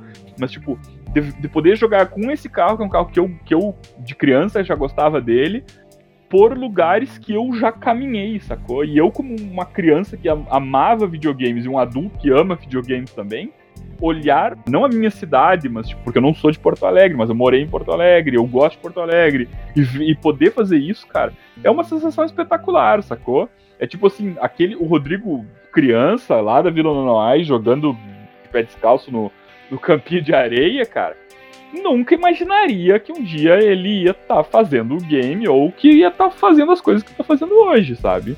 E tá fazendo porque sei lá, porque dele uma pauleira, entendeu? Porque, na, tipo, nunca, nunca me disseram, nunca, nunca, me, nunca, ninguém, cara, em nenhum momento da minha vida alguém chegou para mim e me desaconselhou a fazer qualquer coisa das coisas que eu quis fazer. Jamais eu tive isso, sabe? Jamais tive, tive isso. Muito pelo contrário, sempre fui de, cara, tu gosta de, ah, então beleza, então faz isso aí. E eu, mas eu sempre tive muito interesse em, cara, eu quero, eu quero levar a sério isso, eu quero conhecer gente foda nessas áreas, eu quero aprender com elas, eu quero escutar coisas legais dessas pessoas. Eu não quero. Uh, em algum momento não, em algum momento não tive tanta maturidade assim, mas, mas hoje eu me vejo como alguém que, cara, que sempre teve muita vontade de, de, de, de, aprender tudo, assim, sabe? E de nunca subestimar o desafio do estudo, sabe? Então, tipo, é, curtir estudar é um, é um troço que eu não curtia quando eu tava na escola. Eu aprendi a gostar quando eu tava na faculdade. Mesma coisa. Mesma coisa também, cara. Porque é que quando tu vai pra faculdade, tu consegue ter um pouquinho mais de liberdade pra estudar o que tu gosta. Ah, ô, cara, e pensa bem, cara. Pô, na faculdade, tipo, tu, tu, tu, tu é game designer. O João faz jornalismo. Cara, tipo, com todo respeito a todas as outras profissões, mas se eu não conseguir ser bom fazendo um troço divertido como estudar sobre jogos, sobre design, sobre personagens, sobre séries, sobre cinema, pelo amor de Deus, cara, sabe? Tipo, é, é, é muito massa fazer isso, sabe? De, tipo, é, eu, atualmente eu dou aula de. Eu, eu não tô dando aula de projeto de games na, na, aqui no, no Chupecó. Eu tô dando aula de. Nas segundas eu tô dando aula de animação e motion graphics, no curso de produção de visual. E nas quartas dou aula de quadrinhos certo? São outras coisas que eu gosto muito, assim, demais, assim, e já trabalhei com isso também. E, e, e eu não vejo muita diferença em, em, várias dessas coisas que eu, que eu tô fazendo, sabe? Tipo, é, para mim, animação, quadrinho e game são as coisas que eu mais curto, eu trabalho com isso, eu ensino pessoas a fazerem isso, eu aprendo com as, com as pessoas a como, como, fazer isso, eu pesquiso sobre o que as pessoas fazem isso, né? Tipo, do, na, das minhas pesquisas. E digo isso não com juízo de valor, digo, cara, isso é factual, eu faço isso, se faço bem ou não é, é outra coisa, mas Tipo, cara, se, se eu tô fazendo tudo isso que é trimassa, eu não me dedicar a isso, cara, o que, que vai, vai me sobrar, sabe? Eu posso fazer outras coisas. O, o, Michael, o Michael Scott, do The Office, que diz, né? Pô, eu sou gerente aqui de uma, de uma empresa de venda de grande papel, mas se eu quisesse ganhar dinheiro, eu ia ser médico ou um super atleta. Não, não é nesse sentido que eu tô fazendo a piada aqui, né? Mas, mas tipo, poxa, eu fui fazer faculdade Pô, eu tô estudando aqui sobre história da arte, pesquisando sobre o ah, método criativo dos, dos renascentistas, cara. Puxa, isso é muito legal, cara. Isso, é, isso é, é legal demais, sabe? Então, tipo, por que, que eu não vou estudar, não vou querer saber isso, sabe? E aí, e aí a, a, a, vida, a vida e o ritmo das coisas vai proporcionando experiências pra gente, né, cara? Tipo, eu falei, eu, eu, eu fiz 37 anos, eu acho que eu tô num melhor momento profissional da minha vida. Só que eu sei que não é agora o melhor. É o que até agora é o melhor. Eu tenho certeza que é Só melhorar, coisa... né? Não, cara, não tem como piorar. Não tem como piorar, cara. Só vai piorar se eu vacilar. E que tu falou agora, eu faço. Eu faço Nutri também. Faço nutrição além de jogos. Olha aí, ó. Eu curto muito estudar várias coisas, tipo, jogos eu amo jogos de paixão, assim, eu gosto muito de estudar jogos, estudar as coisas por trás.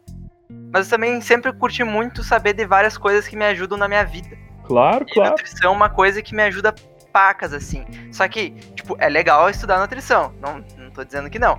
Mas, tipo, comparar, ler um livro de level design, comparar, ler um livro de nutrição, ou sei é... lá, cara, parar pra jogar um Gris pensando, cara, eu quero entender essa história, ou parar pra jogar um Journey, parar pra entender essa história. É, enfim, é, é, é, espetacular, sabe? Então, é, o gosto por estudar, ele tem que acontecer, sabe? E estudar uns troços massa também, né, cara? De saber diferenciar as bobagens do que não. Na nossa área não vai, não vai ser tão, tão, tão difícil fazer essa diferenciação, né? Um exemplo disso que tu estava comentando anteriormente é o Joko, né? Que é o treinador da, do Flamengo, né, Nicolas? Ele saiu já agora. Saiu? O Joko, ele é formado em medicina e resolveu ser treinador de LoL. é, mas aí eu já, eu já começo com a minha crítica, ó. Vai doer, vai doer. Quanto mais LoL você joga, menos chance você tem de trabalhar com games, tá, gurizada? É isso eu tô falando com vocês com muita convicção aí, tá? Quer trabalhar com game, cara, não para de jogar LoL, mas trata o LoL como um hobby bem legal, assim, sabe? Tipo, cara, legal. Se você tá jogando mais LoL do que tá pesquisando, estudando, desenvolvendo, não vai rolar, cara. Viu, Nicolas? Viu, cara, Nicolas? Eu gosto de usar o LoL como eu gosto de usar o LoL como estudo, cara. cara eu gosto ó. de pegar tudo que tem no LoL desbalanceado e pensar, se tivesse isso aqui, estatisticamente seria melhor. Esse campeão lançou muito igual ao outro, podia ter mudança no kit. Às vezes eu gosto de eu montar como se fosse um campeão dentro do jogo. Eu acho, tipo, massa exercitar essas coisas também. Outra coisa, assim, ó, ó, tu quer desenvolver jogo, não queira desenvolver o LoL. Cara, a quantidade de vezes que eu escutei de ex-alunos, alunos, pessoas na vida, cara, eu tô com uma ideia aqui, eu tô aprendendo usar Unity, quero fazer um MOBA. não, velho, não faça isso, cara. Não faça isso, sabe por quê, cara? Primeiro, sabe o que primeiro que você tem que fazer? Você tem que fazer um joguinho de plataforma, um, um joguinho de bolinhas, entender como funciona, ver como é, né, dominar aquilo ali, fazer um joguinho de tabuleiro, um joguinho de cartas, sabe? Sabe, tipo assim, é como se. Eu, eu nunca vi uma, uma pessoa que acabou de entrar no curso de engenharia civil dizendo: Ah, eu quero fazer o, o, o novo, novo Taj Mahal. Cara, mas tipo, tu pensar em fazer Aí, logo cara, primeiro, ah, quero fazer um MOBA, um MMO, é tipo impossível, mano. Cara, a galera, eu dou aula no audiovisual, eu nunca vi um, um, um estudante de produção audiovisual chegar, entrar no curso de produção audiovisual e dizer assim, ah, eu quero fazer um eu quero fazer um filme que nem o Avatar. eu quero fazer um filme Titanic. A galera, a galera quer estudar games e chega, não, eu quero fazer um MOBA. Eu tive um colega que chegou assim. Ou tipo, não, eu quero desenvolver um MMO sozinho. E eu, tá bom, então. Cara, eu, eu torço muito pra que alguém consiga um dia, cara. Vai ser um troço muito legal, assim, sabe? Aí os caras. Aí, aí a argumentação que alguns fazem assim, tipo. Ah, não, mas o Jonathan Blow conseguiu fazer o Braid sozinho. Aí eu, aí eu pergunto, tu é o Jonathan Blow? tu não é o Jonathan Blow. O Jonathan Blow é um gênio. Tu é um cara normal que nem eu, cara. Ó, oh, eu quero ser bom em 500 coisas que nem o Da Vinci. Tu não é o Da Vinci. Exato. Então, a gente pode em algum momento ser tão bom quanto em alguma coisa, mas, cara, se essas pessoas são tão famosas, são tão fodonas, é porque elas são fodonas, não? E aí a gente olha para elas e pensa, cara, o que, que esse cara fez? Pô, eu vou olhar pra esse cara, vou aprender, vou fazer alguma coisa, vou experimentar de um lado, vou experimentar do outro. Até tem uma outra, tem uma game designer que eu que eu admiro demais, brasileira, Thaís Weiler, é professora também, e ela trabalha no Joy Mesh, junto com o companheiro dela, o Danilo. Eles fizeram jogos como Oniken e tal. Enfim, são, são uns jogos mais retrô, assim, de, de, de luta, plataforma estilo contra, assim. A, Thaís fala que ela, ela, ela veio aqui dar palestra aqui na, no Chapecó e ela adora uma frase, não sei se é dela a frase, mas eu escutei dela, que é antes feito do que perfeito, sabe? Pô, fazer os bagulhos, Essa é sabe? É muito massa. Pô, faz os bagulhos, ruim não importa, cara. Faz outro depois, sabe? Faz um ruim agora, depois faz mais um, faz mais um, faz mais outro, cara. O que tem de gente ganha dinheiro com um joguinho que você só tem que ficar assistindo uma engrenagem destruir umas bolinhas, sabe? E, a, e aí a galera quer ficar fazendo o personagem de de desculpa falar isso pra ti, Nicolas, mas, mas é, é, é, não se mancar, sacou? Talvez você vá trabalhar na Riot, vá fazer, vá trabalhar num MOBA, talvez você vá fazer, vá trabalhar no, no, no outro lá, no, no Auto Chess lá, talvez vá, cara, isso, isso é parte do caminho e, e, e tomara que isso aconteça. Mas até chegar lá, cara, sem nunca nem ter feito um, um entender como rolar um dado e mexer um, um, um pino, sabe? É desmerecer um pouco a, a, a, tra a minha trajetória, sacou? são. Não, são não, eu nem, eu nem penso em trabalhar na Riot da vida. Eu só uso isso porque eu jogo e acho legal um exercício, sabe? Pensa, pensa que são 15 anos, sabe? São 15 anos que eu tô aí numa luta fodida, assim, sabe? Com uma faculdade, outra faculdade incompleta, um mestrado, vários anos, sabe? Tipo assim, poxa, e eu, eu, eu não quero trabalhar num MOBA. Tipo, não quero, sabe? Eu vou dizer para vocês assim, o que que eu o tipo de jogo que eu gostaria de trabalhar um dia, assim, sabe? Eu queria mesmo fazer parte de um, de um projeto. Tipo um Last of Us, assim, sabe? Um jogo narrativo, uma história, um jogo bem cinematográfico, que eu curto audiovisual também, sabe? E, tipo. Uncharted? Cara, o Uncharted não, acho muita ação. Eu queria um troço mais. Tipo assim, eu joguei o Last of Us 2 recentemente. Eu não tinha jogado nem o 1, eu joguei o, o, o 1 recentemente também. E eu encontrei ali um, um troço espetacular, assim, sabe? Uma coisa espetacular de narrativa, de, de design de personagens, de game design, de level design, de experiência de jogo, de conteúdo, assim, como há muito tempo eu não via, sabe? E eu, eu gosto muito. Do, eu também gostaria de trabalhar em algum projeto, tipo um alguma coisa meio Red Dead Redemption, assim, sabe? GTA não, porque eu não gosto. Cyberpunk, Cyberpunk 2077. Curto, curto, curto, curto, curto. O curto. jogo do momento, o jogo do hype. É, eu curto. Vocês, vocês ficaram sabendo do, do Azagal, do Jovem Nerd, da história sim, do. Sim. Do palhaço, do, do palhaço com a, com a, granada no nariz lá? É sim, agora o personagem do Jovem Nerd tá em Cyberpunk agora. Legal, legal, legal, cara. E assim, ó, só, só pra, tipo assim, pra, pra, pra realizar. E eu, com 37 anos, com a carreira que eu tenho, tô falando essas coisas, que eu quero trabalhar nesses projetos, e eu acho que é super ambicioso. Eu acho que é super ambicioso da minha parte, sabe? Mas eu sei mais ou menos o caminho que eu tenho que trilhar, sabe? Tipo assim, eu, eu, eu sei mais ou menos o que é isso. Claro que é uma ambição, uma brincadeira que eu tô falando aqui com vocês. Mas, tipo assim, o, o, o que eu gosto de falar é que, assim, cara, é, é, difícil também para um jovem que tá cheio de expectativa também, o cara chegar e largar esse balde de água fria, mas é importante o cara se mancar e pensar, velho, poxa, meu professor ali, o cara tá terminando um doutorado e o cara tá, tá com. Olha, olha a ambição do cara, assim, tipo. E eu tô aqui achando que eu vou fazer, eu e mais dois amigos meus, nós vamos fazer um jogo que vai desbancar o LOL. Cara, isso, tende muito, mano. Isso tende muito. Não, tem, tem, que se ligar. Sem contar outros problemas de cultura gamer que são mais difíceis que aí, eu que eu estudo no doutorado lá, que aí, não sei se é o assunto que vocês querem, acho que dá outra, outra conversa sobre isso, tá? Mas, tipo, não tô falando isso pra desmotivar ninguém, é pelo contrário, sacou? É falar assim, cara, ó, trabalhar com games é trimassa. Eu não tenho absolutamente nada de que reclamar do dinheiro que eu ganho com isso, sabe? Eu vivo uma vida muito legal, assim, não tenho, não tenho luxo, tá? Eu acho que até falei na, na, na, na, na aula de pós que o João foi meu aluno, é, eu falei que, eu tinha um Celtinha, eu devo ter falado isso. uh, né? Então, tipo assim, eu, eu, eu sou aquele cara que, tipo, ó, eu tenho um Celtinha, mas eu tenho um PC legal, tenho meus videogames, tenho meus jogos de tabuleiro, meus quadrinhos, minhas revistas. Eu não tenho meu apartamento, meu apartamento alugado, mas é um apartamento legal. Recentemente conseguimos conquistar aí eu e minha esposa uma máquina lava-roupa que lava e seca. Tenho agora um aspirador novo. Sacou? Tipo assim, é, essa qualidade de vida. Tenho dois gatos lindinhos aqui, eu podia passar. Tipo, não preciso, não tô devendo nada pra ninguém, consigo guardar um pouquinho de dinheiro na poupança. Tipo, essa vida que eu tenho, que eu, que eu trabalhando com jogo como professor e como pesquisador. E, e, é uma vida muito boa, cara. Tipo, não falta nada, sabe? Tipo, não, não vivo uma vida. Eh, não é. Não tô falando pra vocês que o cara tá ganhando grana. Não tô ganhando dinheiro. Tô conseguindo viver uma vida muito boa.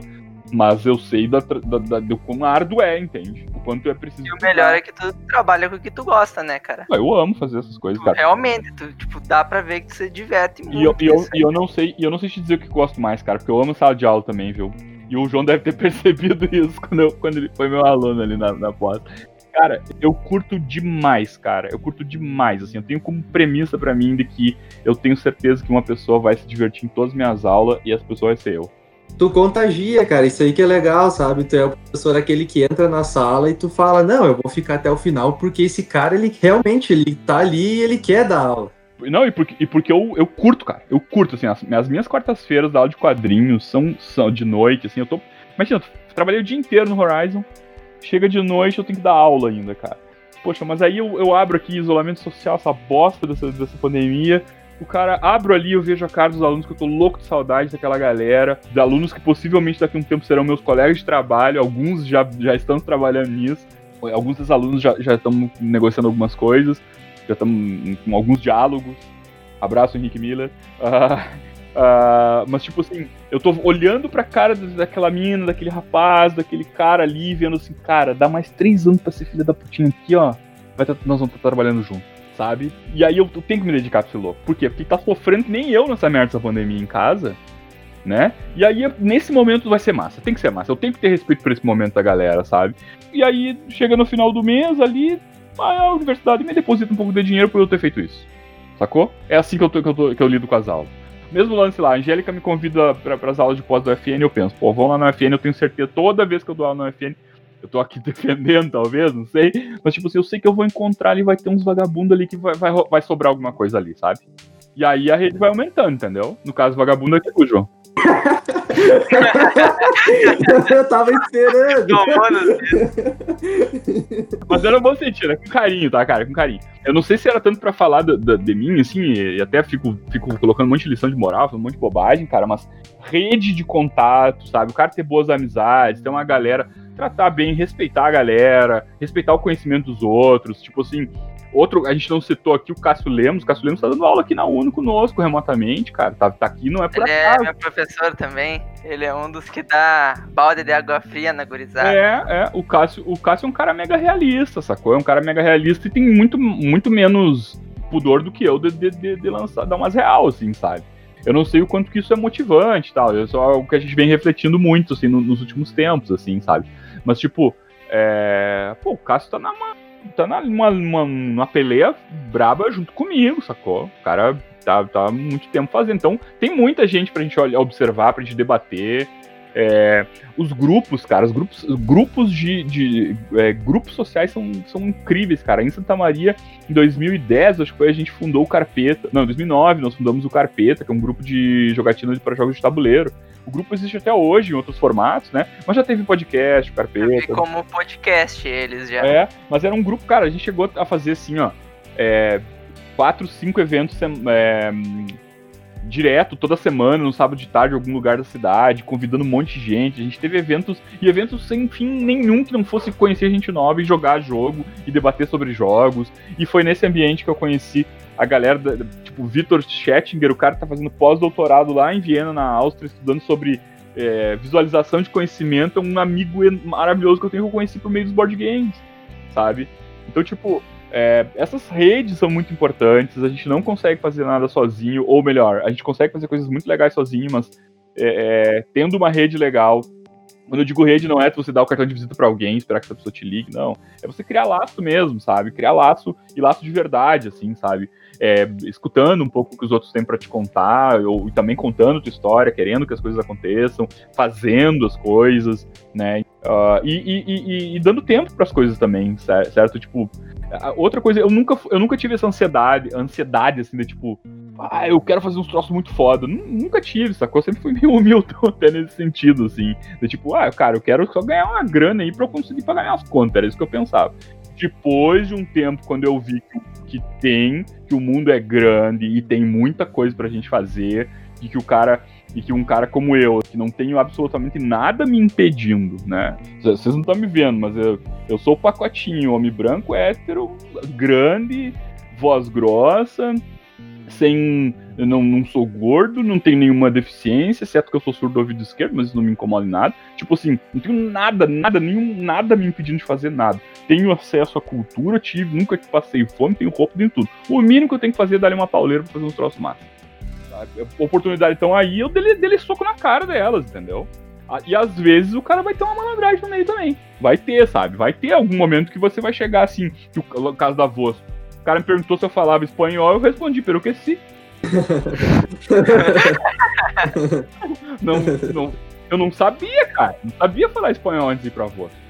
Sabia, eu, o que eu sabia de espanhol era de um curso que eu, eu estava fazendo joguinhos para um curso tipo um é, é um jogo para a pessoa aprender espanhol. E eu estava fazendo esse jogo.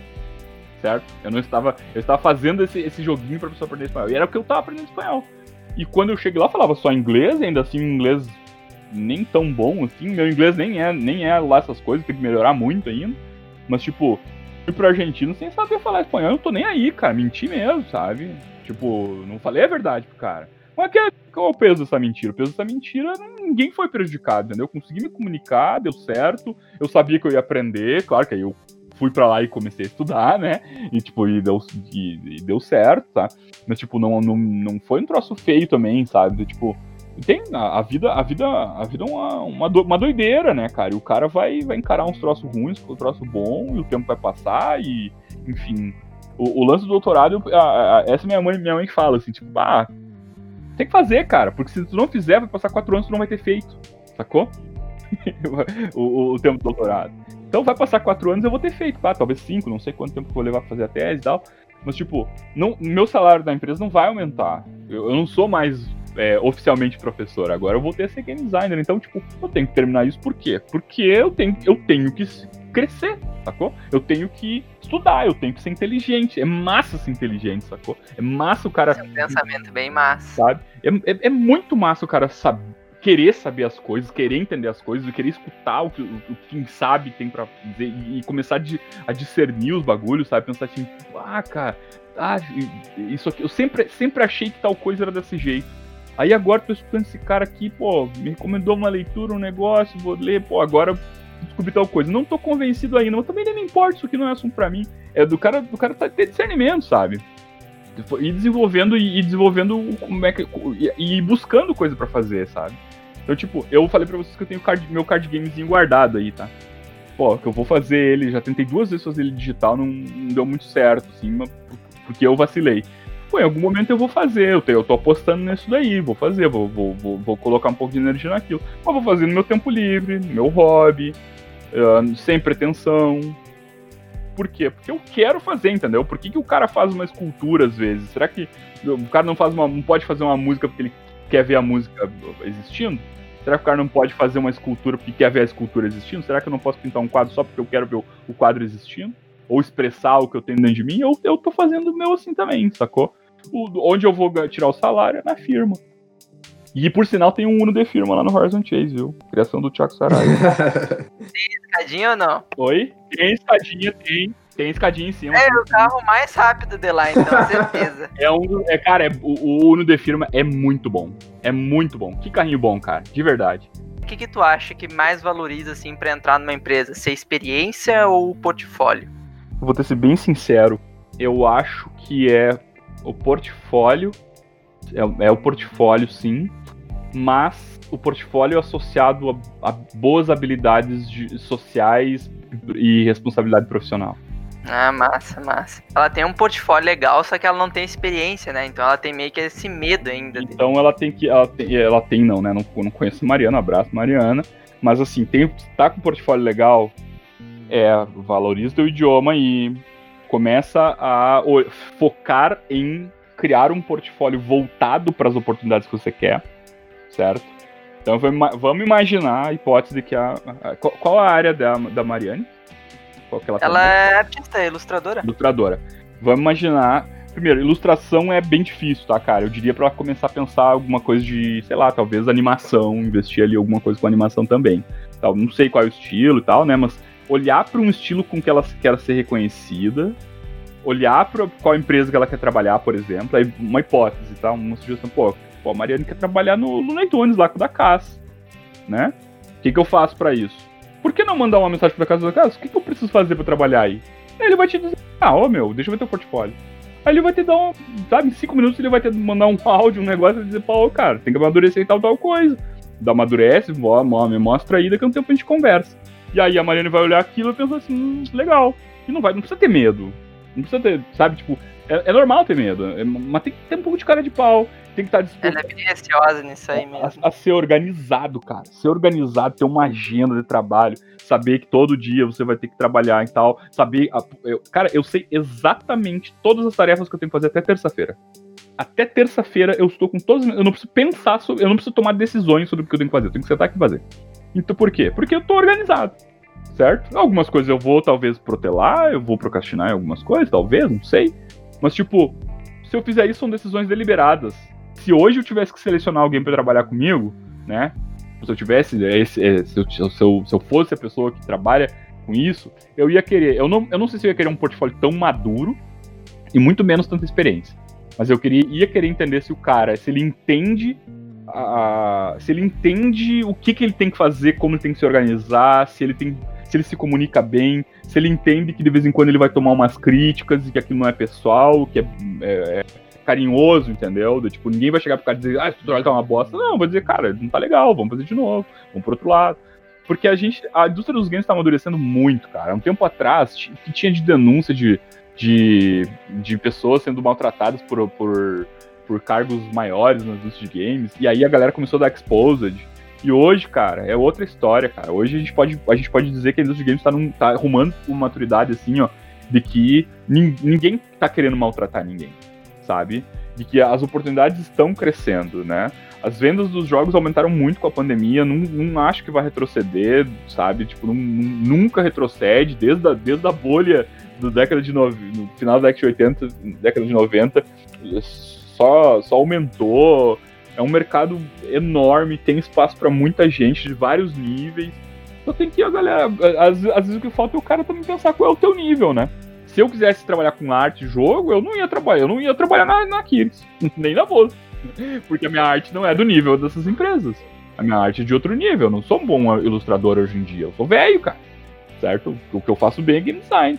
E ainda assim acho que tem muito pra melhorar, entendeu? Então, tipo, é olhar, cara, meu nível é esse, o que, que eu onde é que eu me encaixo? Vou começar por ali que tá no meu nível, vou, vou, vou e, e, também, cara, entender que, que o trabalho é o trabalho profissional, profissional é você cumprir horário, você cumpre prazo, você participa de reunião, você escreve, então é, é isso, é uma maturidade que não, não eu acho que eu, eu meio que disse assim, eu tentei dizer o seguinte, cara, você não precisa ter tanta experiência, você tem que olhar para a experiência e dizer assim, hum, eu acho que eu posso me enquadrar nisso, sabe?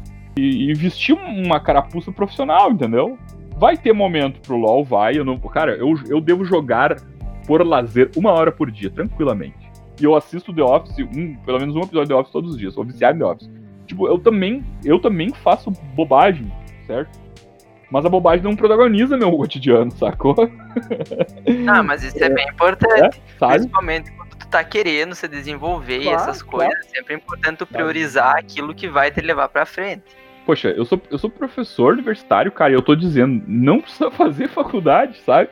Só que é muito mais difícil não fazer na faculdade. Porque a faculdade organiza tudo. Eu gosto da faculdade. O maior motivo de eu ter entrado em jogos é principalmente para formar uma rede de contatos boa, assim, sabe? Conviver com a pessoa, conhecer mais gente, assim, tipo, mais empolgada, trabalhar junto para é ver como muito, é que é. É muito mais difícil conseguir ser autodidata e bom, é, é, né? do que estando na faculdade. Só que a faculdade não facilita tanto assim, sabe? A faculdade. Ah, mas a, faculdade é só o básico, cara. É, é o é, básico. É, vai te organizar tudo. Eu, eu nunca vi nada de game design na faculdade, cara. Eu fui no meu TCC que eu resolvi, cara, vou fazer um bagulho massa que eu vou curtir pra caralho. Eu, eu, eu, eu não gosto do, do meu projeto de TCC hoje, né? Mas eu fiz ele há. sei lá quantos anos, cara. 15 anos, sabe? 15 anos que eu fiz um projeto de TCC, mas eu ainda tenho carinho por aquele momento, sabe? Tipo, vocês terem uma ideia, cara, eu, eu mostro animações e quadrinhos que eu fiz. Eu não mostro tantas coisas profissionais nas minhas aulas. Eu mostro coisas que eu fazia na época de faculdade pros estudantes. Na aula de quadrinhos, cara, eu mostrei o quadrinho que eu fiz na disciplina de quadrinhos lá em 2005. Não, sabe, não, achei, não, não acho justo eu chegar pro cara e dizer assim, ó, oh, olha o que eu faço hoje com 37 anos aqui. Não, vou, vou, mostrar para ti, pro meu aluno, o que eu fazia na mesma época que eu tava com você, com a atividade parecida com a tua, o que eu tava fazendo, e, e deu certo. Certo, deu certo, porque eu sei lá, cara, olha aqui, eu tenho 200 board games que eu comprei com um dinheiro que eu ganhei fazendo essa porra aí, sabe? Sacou? Então, tipo, é, se você não acredita, se, né, às vezes eu falo pros alunos, se vocês não acreditam no que eu tô falando, então olham para as coisas que eu tô fazendo. Então, tipo, não é que tudo que eu fiz deu certo, e não quer dizer que eu sou bom também, certo? Não quer, quer dizer que um pouco das coisas que eu tô fazendo podem fazer sentido, certo? E, cara, quando eu digo, quando eu digo assim, ah, ô, cara, é, dá uma amenizada no LoL aí, cara. Pô, durante a faculdade eu tive uma, uma crise de Fallout 2, cara. Poxa, eu joguei umas. Eu devo, em um mês eu devo ter jogado umas 90 horas de Fallout 2, cara, e quase reprovei disciplina, sabe? então eu sei o que, que ah, é o cara. Mas aí, aí exageramos aí é, também, né? Claro, cara. Não, teve um. Teve um dia que eu joguei 14 horas sem levantar do computador de Fallout 2, cara. Tipo assim, eu fiquei doente, cara. Sabe? Então, tipo. Uh, e outra, hoje eu pesquiso sobre gamers, entendeu? Tipo, eu sei que, que tem muita conversinha que quer defender os jogos de um jeito. É, os jogos estimulam a inteligência, estimulam o caralho, cara. Estimulam o caralho, cara. O jogo te deixa inteligente se você estiver disposto, se você estiver fruindo ele de maneira inteligente. Se você estiver na, na frente de um, de um LOL, não te deixa inteligente, não é burro, cara. sabe? O LOL só te deixa inteligente se você, se você joga ele, estudando ele e fazendo estudo. Se não, o Horizon Chase é a mesma coisa. O Horizon não te deixa mais inteligente. Se você não olhar para ele e desfrutar e fruir ele de um jeito legal, aos poucos, quanto mais tempo você tá ali, menos tempo você tá fazendo outra coisa, sabe? Ou, ou os papos, é, jogo estimula a violência, eu joguei Mario, não virei outro encanador. Isso pra mim é um papo, um papo raso demais, entendeu? De tipo, eu não tenho dúvida, não é, não é nenhuma discussão para mim. Eu tenho aqui um livro aqui, do cara querendo mostrar que jogo não estimula a violência, e tudo que o cara faz no livro é um fracasso, que na verdade o jogo, ele só que ele diz assim, é, jogo, não é que jogo não estimula a violência, jogo estimula a violência tanto quanto outras coisas, isso é óbvio. Tudo estimula tudo, né, cara? Então, tem muita conversa muito rasa, tem muita coisa que, tipo assim, que, que a parada é séria, mas não precisa ser um sério sem graça. Pode ser divertido. É, a quantidade de coisas que acontecem nessa área é tão legal, cara. Esses dias a gente tava conversando com um dos diretores da Epic, cara. Sabe? Falando sobre Unreal aqui na Kiris. Numa live aqui. A Kiris conversou um dos diretores da Epic, um dos criadores da Unreal Engine, para conversar conosco. E é isso, cara. Nós tava batendo papo com o cara, sabe? Então, tipo, poxa, e o cara e as coisas que o cara fala é assim, ó, a gente quer na Epic gente assim. E a gente que eles querem na Epic são as pessoas que eu estou dizendo para vocês que, que são que é legal ser, sabe? E, é, então, tipo, eu tô pegando que o cara da Epic tá me dizendo, tô traduzindo aquilo pra uma realidade mais nossa aqui e dizendo, ah, é assim que pode funcionar. Mas isso não sou eu, o cara da Epic falando. Eu joguei recentemente por causa de uma orientanda minha, a Ana, tá fazendo um, um TCC envolvendo alguns conteúdos do Gris, é um jogo 2D feito em Unity. Voltado pra, pra arte, né? É espetacular. Que jogo lindo, massa. Eu joguei o jogo inteiro pensando, eu sei fazer esse jogo praticamente sozinho. Eu, Rodrigo, conseguiria fazer. Mas sabe, sabe o que eu não fiz? Porque eu não fiz. Sacou? eu, eu consigo fazer, eu sei como fazer, eu sei desenhar daquele jeito, eu sei programar o que precisa ser feito para aquilo. Claro que eu ia levar muito tempo fazer sozinho, eu ia ter que aprender um monte de coisa nova, mas eu consigo enxergar ali só que eu não faria aquele jogo porque eu não tenho aquela sensibilidade, eu não tenho aquela equipe, e eu não tenho aquela. É, tipo assim, não é a capacidade e a habilidade que me falta. O que me falta é a atitude, é, é, ou a ideia, né? Mas a produção ali, cara, é, é um jogo espetacular, é lindo, lindo, lindo, lindo. Assim, ó, coloquei aqui pra minha esposa jogar. Ela demorou um pouquinho, ela já, já, já, já se pôs chorar, sabe? Joguei. Uh, e outra, tem agora, saiu o Fall Guys esse tempo, achei espetacular. O Fall Guys, joguei um tempo ali. Achei Sim, o, o, Fall, o Fall Guys é o maior exemplo de jogo que tu pensa assim: como é que eu não pensei nisso antes? É. O, próprio né? Us. As Olimpíadas do Faustão. o Among Us, o Among Us tá um tempão agora, né? Conheço o Among Us já faz não sei lá quantos anos, cara. Há muito tempo que eu conheci o Among Us.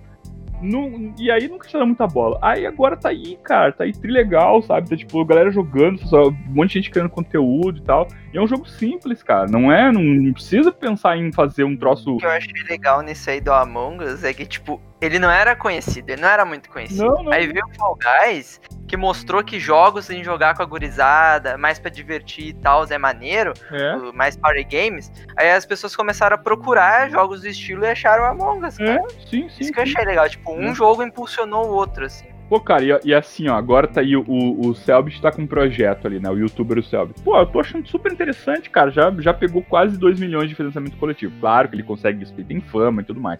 A galera que vai produzir o jogo dele ali é a mesma galera do. Da Lenda do Herói, isso, dos irmãos Castro ali e tal.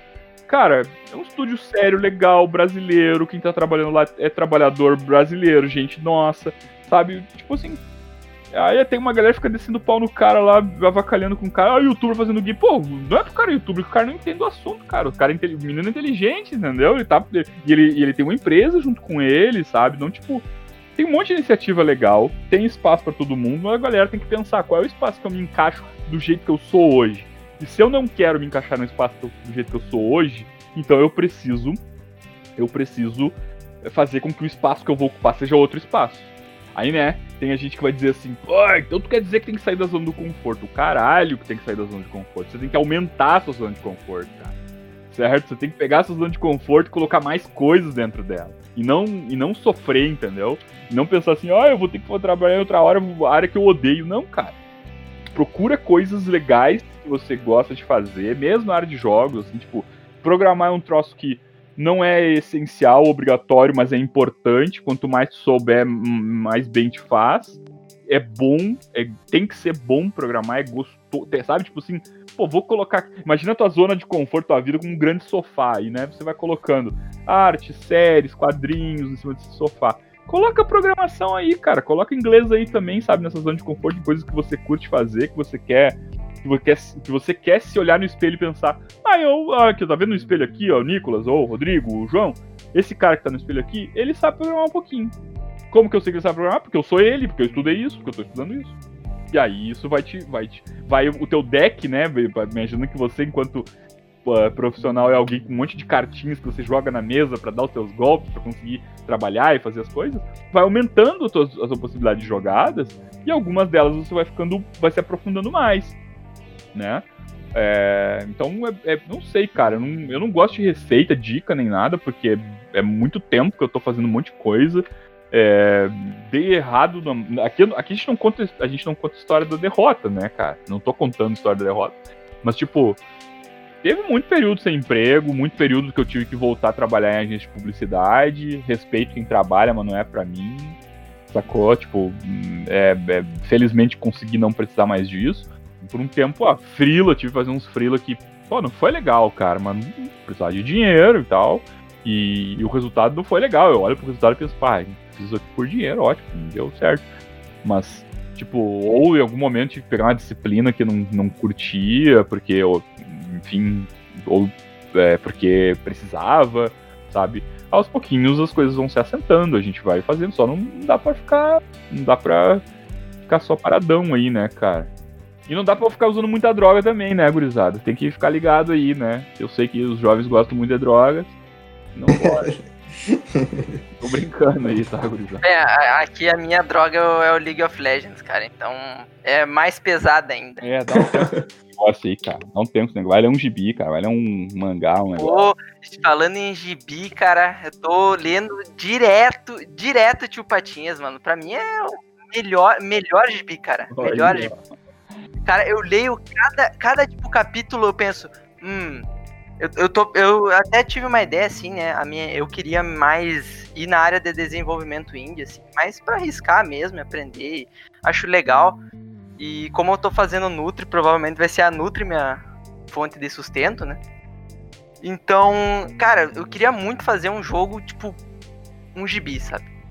Que o cara se sentisse dentro de um gibi. E sempre que eu leio um capítulo do Tio Patinhas, ou do Pato Donald, de DuckTales, ou até do Pateta, tipo, vê uma ideia de um level, vê uma ideia de uma mecânica, vê ideia de alguma coisa assim pra inserir, é muito Cara, cara, então vou te dizer, ó, a primeira coisa que você vai fazer, ó, a disciplina que o João fez comigo, eu tirei uma coisa que a gente fazia, que era um jogo narrativo, que era usando o Twine. O Twine é, um, é uma, é uma engine de jogo narrativo, cara. Dá pra tu fazer um milhão de coisas ali, dá pra tu brincar ali, uma história, e começar a fazer por hobby mesmo. Uh, e não, não vai ter doer muito, sabe? E quando vê, tu vicia, cara. Tu fica vicia, sabe? Tipo, tu tá falando porque eu viciei. Eu tenho um projeto no Twine que eu tô fazendo desde 2016. É uma história chamada A Caixa. A Caixa. E ela tá, sei lá, ela é só a trigésima versão, eu acho que eu tenho já do, dessa historinha. Essa história é um joguinho, é um jogo, um jogo de narrativa interativa, né? De multiforme, assim, que você vai clicando e vai mudando a história e tal que tá, sei lá, eu devo ter umas quase 30 versões dessa história, mas a, a mais recente, e a história é muito simples, é o cara acorda a campinha tocando e abre a porta em uma caixa. E dependendo do que ele fizer com essa caixa, alguma coisa acontece. Certo? É isso. É, é essa, essa, essa historinha do, do joguinho. Ele não tem uma imagem. E não tem textão também. É tipo, tu acorda e tu decide, ah, atender a campainha ou não. Se tu não atender a campainha, fica, tua caminho fica tocando, fica perdendo sanidade e vai entrando outras opções de atitude para você. Ah, se você a, a, abrir a porta e não pegar a caixa, Quando você olhar para trás, a caixa vai estar em cima da porta, você perde sanidade. Sabe, tipo, eu fui criando umas coisinhas assim com um software, um software de uma engine de desenvolvimento de jogo, que é o, que é o Twine, muito simples, que qualquer um pode aprender, sabe? É só, é só não, não se subestimar, né? Também tem essa história, que é um troço, é um, é um assunto polêmico aí, mas tem muita gente diz assim, ah, eu sou de humanas, não tenho programação. Mas o que, que é isso, cara? Sabe, tipo, que, que, que, que, pouca vergonha é essa, sabe? Tipo, cara, tu é de humanas, não entende programação, tu vê alguém de, de, de, de exatas dizendo, ah, eu não entendo nada de humanas, sabe? O que, que é isso, cara? sabe? De, tipo, eu sou não, da biológica, da humana, da tecnológica. Não, eu sou, eu, eu, Rodrigo, eu sou das sociais aplicadas, eu entendo de programação, por que não? Eu entendo um pouco de biológicas também, eu entendo um pouco de física também, por que não, sabe? Por que, que você, só porque você tá trabalhando com arte, por exemplo, você não vai aprender um pouco de programação? Ou, porque aí eu, eu faço essa, essa dicotomia, né? Pô, eu nunca escutei um estudante de ciência da computação, que eu já dei aula, do cara dizendo assim, bah, cara, não vou, eu não vou debater sobre isso porque eu não entendo nada de sociologia sabe? não, isso não existe, cara. Sabe? É sempre, é sempre o cara que, que estuda arte, que estuda comunicação, que diz, não, eu não vou conversar sobre isso porque eu não entendo de estatística, não entendo de, de números e tecnologia. Não, velho. Tem que parar com isso aí, cara. Sabe? Tem. Né? Porque a, a, você tá superestimando a área do outro, tá subestimando a área, enquanto o outro tá superestimando a área dele e subestimando a tua, sabe? Então não, não, não, não pode, sacou? Tipo, gosta de sociais, das sociais, gosta das humanas, tá na saúde, poxa, coloca mais algumas coisinhas aí, sabe? Aprende a fazer um, um botãozinho, sabe? Apertar um botãozinho e sair um barulho de vaca, sei lá. Um, um negócio, sabe? Tipo, uma bobaginha que tu. Sabe? Assiste, assiste, um documentário sobre algoritmo, redes sociais, já tá bom, sacou? Porque a... a, gente, a gente teve é, uma cadeira de narrativa e o Cássio foi professor, ele mandou assim muitas atividades no Twine também para fazer. É? Vários joguinhos assim, é bem é bem massa, tipo, é bem fácil de aprender. E todo mundo também já teve programação nos jogos, o básico, então, sabe? O mais difícil entre aspas já passou perto disso aí. Sim. Outra, outra coisa assim, ó, eu acho, eu acho a Unity bem difícil, viu? Eu acho que ela é às vezes desnecessariamente difícil eu trabalho com ela e tal, mas eu não programo com ela, eu não sou bom na Unity, de verdade, o que eu consigo fazer, o que eu consigo fazer no Horizon, de boa, certo? Eu nem ensino Unity nas disciplinas, eu ia começar a ensinar agora esse semestre, uh, mas aí o Cássio veio, né, e aí o Cássio tá trabalhando com algumas, com algumas coisas assim. Mas eu gosto muito do Game Maker Studio 2. Eu sou apaixonado pelo Game Maker Studio 2, eu acho espetacular aquele programa. Cara, eu vou, eu vou aprender ele. Eu já comprei vários cursos. Uhum. Só faltou a minha iniciativa agora para ver os cursos e começar a aprender cara, sozinho. Nossa, cara, o Game Maker Studio 2 é espetacular. A Vanessa Gonçalves, uma aluna minha, ela fez na minha disciplina de projeto de games, cara, ela fez um point and click, um jogo de adventure point and click, que ela botou, cara, ficou primeiro jogo da vida dela, ela fez do zero ao 100 o jogo. Sabe, tipo assim, desde da, da, da escrita a arte, a implementação, programação, implementação, publicação, ela fez tudo e ficou espetacular. Tudo no Game Maker e ela se virou muito bem. Nas aulas eu dei algumas orientações, algumas ideias que não eram de programação e sintaxe, era só de lógica, sabe? Que aí lógica realmente é algo que a gente desenvolve com um pouco mais de experiência. Mas, tipo, é, o Fabrício, outro aluno meu, também fez um trabalho espetacular, sabe? O Lucas, nunca, de mega dificuldade de programação, conseguiu fazer uma brincadeirinha tipo Pokémon, sabe? Então, ele é, ele é o Game Maker Studio 2, ele, ele é pago, né? Ele é até meio caro, assim, mas é um investimento para quem né? Pra Cara, eu não acho ele tão caro perto de outros softwares, né? É, tem outros que são bem mais caros, é. é Aí tu vai ver, por exemplo, um Adobe da vida sem pila por mês, não é, é vitalício. É, verdade. E o Game Maker, pá, teve, é, tem promoção às vezes que ele te dá licença por um ano por, por 5 dólares. 5 dólares um ano de Game Maker, sacou? Às vezes tem essas promoções. Eu tenho uma vitalícia que eu comprei na Steam. Não, eu acho que eu devo ter pagado uns 400 reais, cara. Tipo, meio facadinho. Mas essa é pra desktop ou pra mobile? Porque mobile é mais o, caro. Eu, o, aqui eu comprei eu posso publicar pra. só pra PC e, e, e Mac. Eu não tenho, eu não tenho o pacote de publicação para browser nem para mobile. Mas eu, vou Eu comprar. paguei 150, acho, nessa, 140, É, mais ou menos. É, enfim, é- varia os preços, né? Mas, mas tipo, eu, eu pretendo comprar a versão de publicação de jogo pra browser. Eu gosto, eu gosto da ideia de um joguinho no browser, dentro de um, sabe, tipo, um site, você entra ali, aperta umas- uns botãozinhos, acumula umas moedinhas, amanhã você entra, tem um monte de moedinha pra você incrementar, pra você... Cara, isso eu acho legal, cara. Jogos incrementais, esses idle games, clicker games, eu acho isso super divertido, tem muita coisa pra aprender com esses jogos. Eu escutei de, um, de, um- de uma pessoa importante da Kiris. Deixa eu só, só, só colocar uma coisa. Eu escutei esses dias uma, uma pessoa importante da Kiris esses dias, tá? E um cara que trabalha com contratação, dizendo assim. Eu tô muito mais interessado num, em alguém viciado em Candy Crush do que alguém viciado em LoL. Foi isso que eu. E, e não é implicância com o jogo, cara, porque o jogo é legal, é divertido Não é, não. é com o tempo dedicado a isso, cara. É com, sabe? Tipo, assim, caramba, velho. Tu quer ser profissional de logo, então não faz faculdade. Sabe? Tipo, vai, vai investe lá. Sabe? Porque esse bagulho tá te atrapalhando. Ou o jogo de maneira geral, né?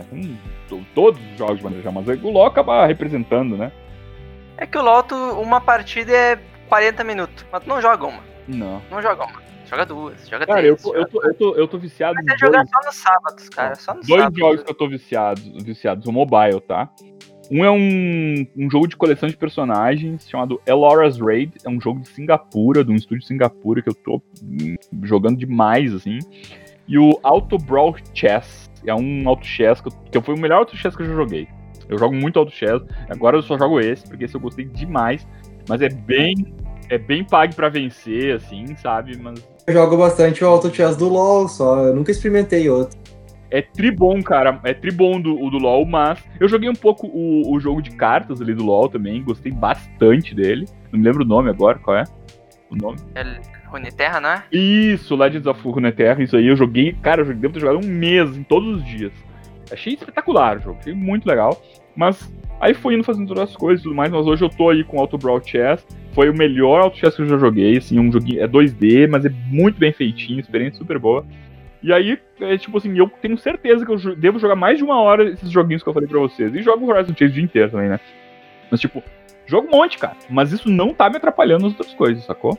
Não tá. E joguei recentemente, eu joguei os dois Last of Us encarquerados, assim, quase emendei um no outro, sabe? De boa, cara. De boa. Por quê? Porque é o tempo livre, é o lazer, sacou? E o lazer, o lazer vem depois do fazer. Sei lá como é que é. Agora tem uma dúvida pessoal. Diga. Tipo, o que que eu comecei a fazer? Eu comecei a, tipo, todo jogo que eu jogo no meu tempo livre, todo jogo, todo jogo, eu começo a ver, tipo, cada nuance, assim, do game design, do level design, e eu penso, cara, isso podia estar melhor, ou isso não podia estar melhor. E eu sempre fico anotando, assim, vendo, e depois, né, no final do jogo, faço umas análises, mas é mais breve, né, tipo, técnica, só tipo, ah, eu não gostei do sistema de batalha. Eu não descrevo o sistema de batalha porque é só ver um vídeo e relembrar, mas digo, eu não gostei porque tem acontece aqui que não gosto. Ou, ah, isso aqui podia ter sido melhor. E, só que o que acontece? Sempre que eu vou jogar um jogo por lazer, eu acabo fazendo isso instintivamente. Cara, isso aí, eu tô, eu tô ligado, eu tô ligado. Isso é, isso é bem, é bem comum, né? A gente, a gente entende como as coisas funcionam às vezes e a gente fica enchendo o saco, né? Cara, eu, eu, eu, eu também tinha essa sensação. Hoje eu fico pensando, cara, esse jogo, ele é isso, ele não é outra coisa. Ele é isso. O cara que fez esse jogo, ele me entregou isso. Eu vou apreciar isso que ele me entregou. E se eu não apreciar, eu vou jogar outro jogo. Sacou? E deu. E deu. É, eu, eu não consigo, cara, eu não consigo. Eu teria. não eu- consigo. E eu vejo também como forma de aprendizado, assim, ver e, cara, eu posso depois implementar num jogo meu, sabe? Claro, O claro. que eu gostei. Então eu não consigo abstrair. É, mas, é- mas eu acho que eu também tô, também tô, tô velho, né, cara? Tô pensando, tipo, ah, vou botar meu tempo aonde, sacou? Vou botar meu tempo aqui, escovando meu gato, recolhendo roupa, trabalhando, sabe? Tipo, aí eu não. Eu, eu, eu de pra cá parei de encher o saco, encher o saco de coisa que eu acho que não vale a pena pra mim, entendeu? Então, Sabe? o que eu acho que vale a pena encher o saco é do- dos alunos, das pessoas que eu trabalho. Dizem, cara, eu tô te enchendo o saco, sabe por quê? Eu gosto de você, sacou? Porque eu quero que você trabalhe comigo, eu quero que você cresça, sabe? Eu tenho, eu tenho uma, uma inveja, cara, eu tenho uma inveja dos meus colegas professores é, que foram alunos de outros colegas professores meus, sabe? E, tipo assim, ó, é, eu tenho, nós temos lá a professora, coordenadora do curso de publicidade que é onde ficou a professora Valéria Feijó, ela foi aluna do professor Hilário, que é meu colega. Então, nós três somos colegas. Então, o Hilário, que é professor da, da, da publicidade, a chefe dele foi aluna dele, cara. Eu quero isso também na minha vida, sacou? Eu quero que alguém que eu. que eu. que eu. que eu. em algum momento da vida eu não atrapalhei tanto, que essa pessoa cresça, seja grande o suficiente para eu ver, cara, esse cara cresceu mais do que eu, cara, tô muito feliz, sacou? Tipo, legal, agora é tua vez, sabe? O mundo é teu agora, não é mais meu, sabe? Então, daqui a pouco, o mundo vai ser da idade de vocês, geração de vocês aí, sabe? Tipo, daqui a pouco vai demorar um pouco, porque eu tô ainda, tô muito na luta ainda, né, gurizada? Tô rock balboa aqui ainda, tô... Rapaz, com 80 anos, tu já vai estar tá lá no Last é. of Us 4. A minha, a minha missão hoje não tá muito grande, assim, tipo, cara, eu, eu sei que é real, sabe? Eu sei que daqui um tempo, talvez, daqui um tempo, dependendo de como as coisas arrumarem, daqui a um tempo eu vou arrumar um currículozinho vou mandar pra essa empresa aí, vou dizer, cara, eu quero trabalhar com vocês aí. Olha aqui, olha aqui tudo que eu fiz aqui, olha aqui o que, as coisas que eu já tenho aqui, o que, que vocês acham? Será que rola? Aí, cara, não, beleza, então eu vou continuar fazendo as coisas que eu tô fazendo aqui. Jogo que nem o Death Stranding, que é do Kojima, que tem uma proposta completamente diferente, que aqui no Brasil até falavam que era o jogo dos Correios. Aham, uhum, tá ligado, tá ligado, tá ligado. O que, que tu acha sobre isso, então? Um jogo com uma proposta completamente diferente. Cara, é legal, cara. É massa, é divertido, dá trabalho pra fazer. hoje que eu penso é dá um trabalhão pra caralho de fazer isso. Com aí. certeza. Eu fico pensando, às vezes, ó, enquanto o Nicolas fica pensando o que, que mudaria no jogo, às vezes eu fico pensando em quantas pessoas eu ia precisar pra fazer aquele jogo. pra vocês terem uma ideia, ó, o teto de vidro, ó, das coisas que eu fico falando, eu fico, fico aqui falando uns troços enchendo o saco dos outros, mas eu nunca tinha jogado GTA V até um tempo atrás. Eu comecei a jogar GTA V recentemente, depois que eu vi uma live da Anitta jogando GTA V. Certo? Então, tipo, olha que doideira, cara. Doideira. Mas eu já joguei outros jogos da Rockstar. Eu sou muito fã da série Red Dead Redemption. Eu já conheço ali o sandbox e tudo mais. Mas o GTA V em si, eu não tinha jogado. Aí eu comprei esses tempos aí e tava jogando por quê? Porque eu vi a Anitta jogando e aquilo me causou interesse. E quem, e quem me indicou isso, quem me disse, ó, oh, Rodrigo, a Anitta tá fazendo live Anitta, cantora de, de, de, de, sei lá, das músicas da. A, a Anitta, cantora das músicas da Anitta. Não sei dizer nenhuma agora aqui. Do, enfim, uh, jogando o GTA, eu achei aquilo. Cara, como assim, cara? Ela tá se divertindo um monte. Aí a minha, a minha, a minha esposa tava olhando aquilo, e pô, eu quero jogar também, eu quero fazer essas coisas que a Anitta tá fazendo. E ah, eu voltei GTA, eu adorei, cara, adorei. Achei como, como um jogo tão velho, tanto tempo atrás, uh, tem. tá vivo, cara GTA tá vivo, o GTA assim tá vivaço, tá muito vivo em todos os aspectos, né? Em conteúdo, história, o tamanho daquilo. Então, essas coisas que eu fico pensando, sabe? Cara, trabalheira, cara.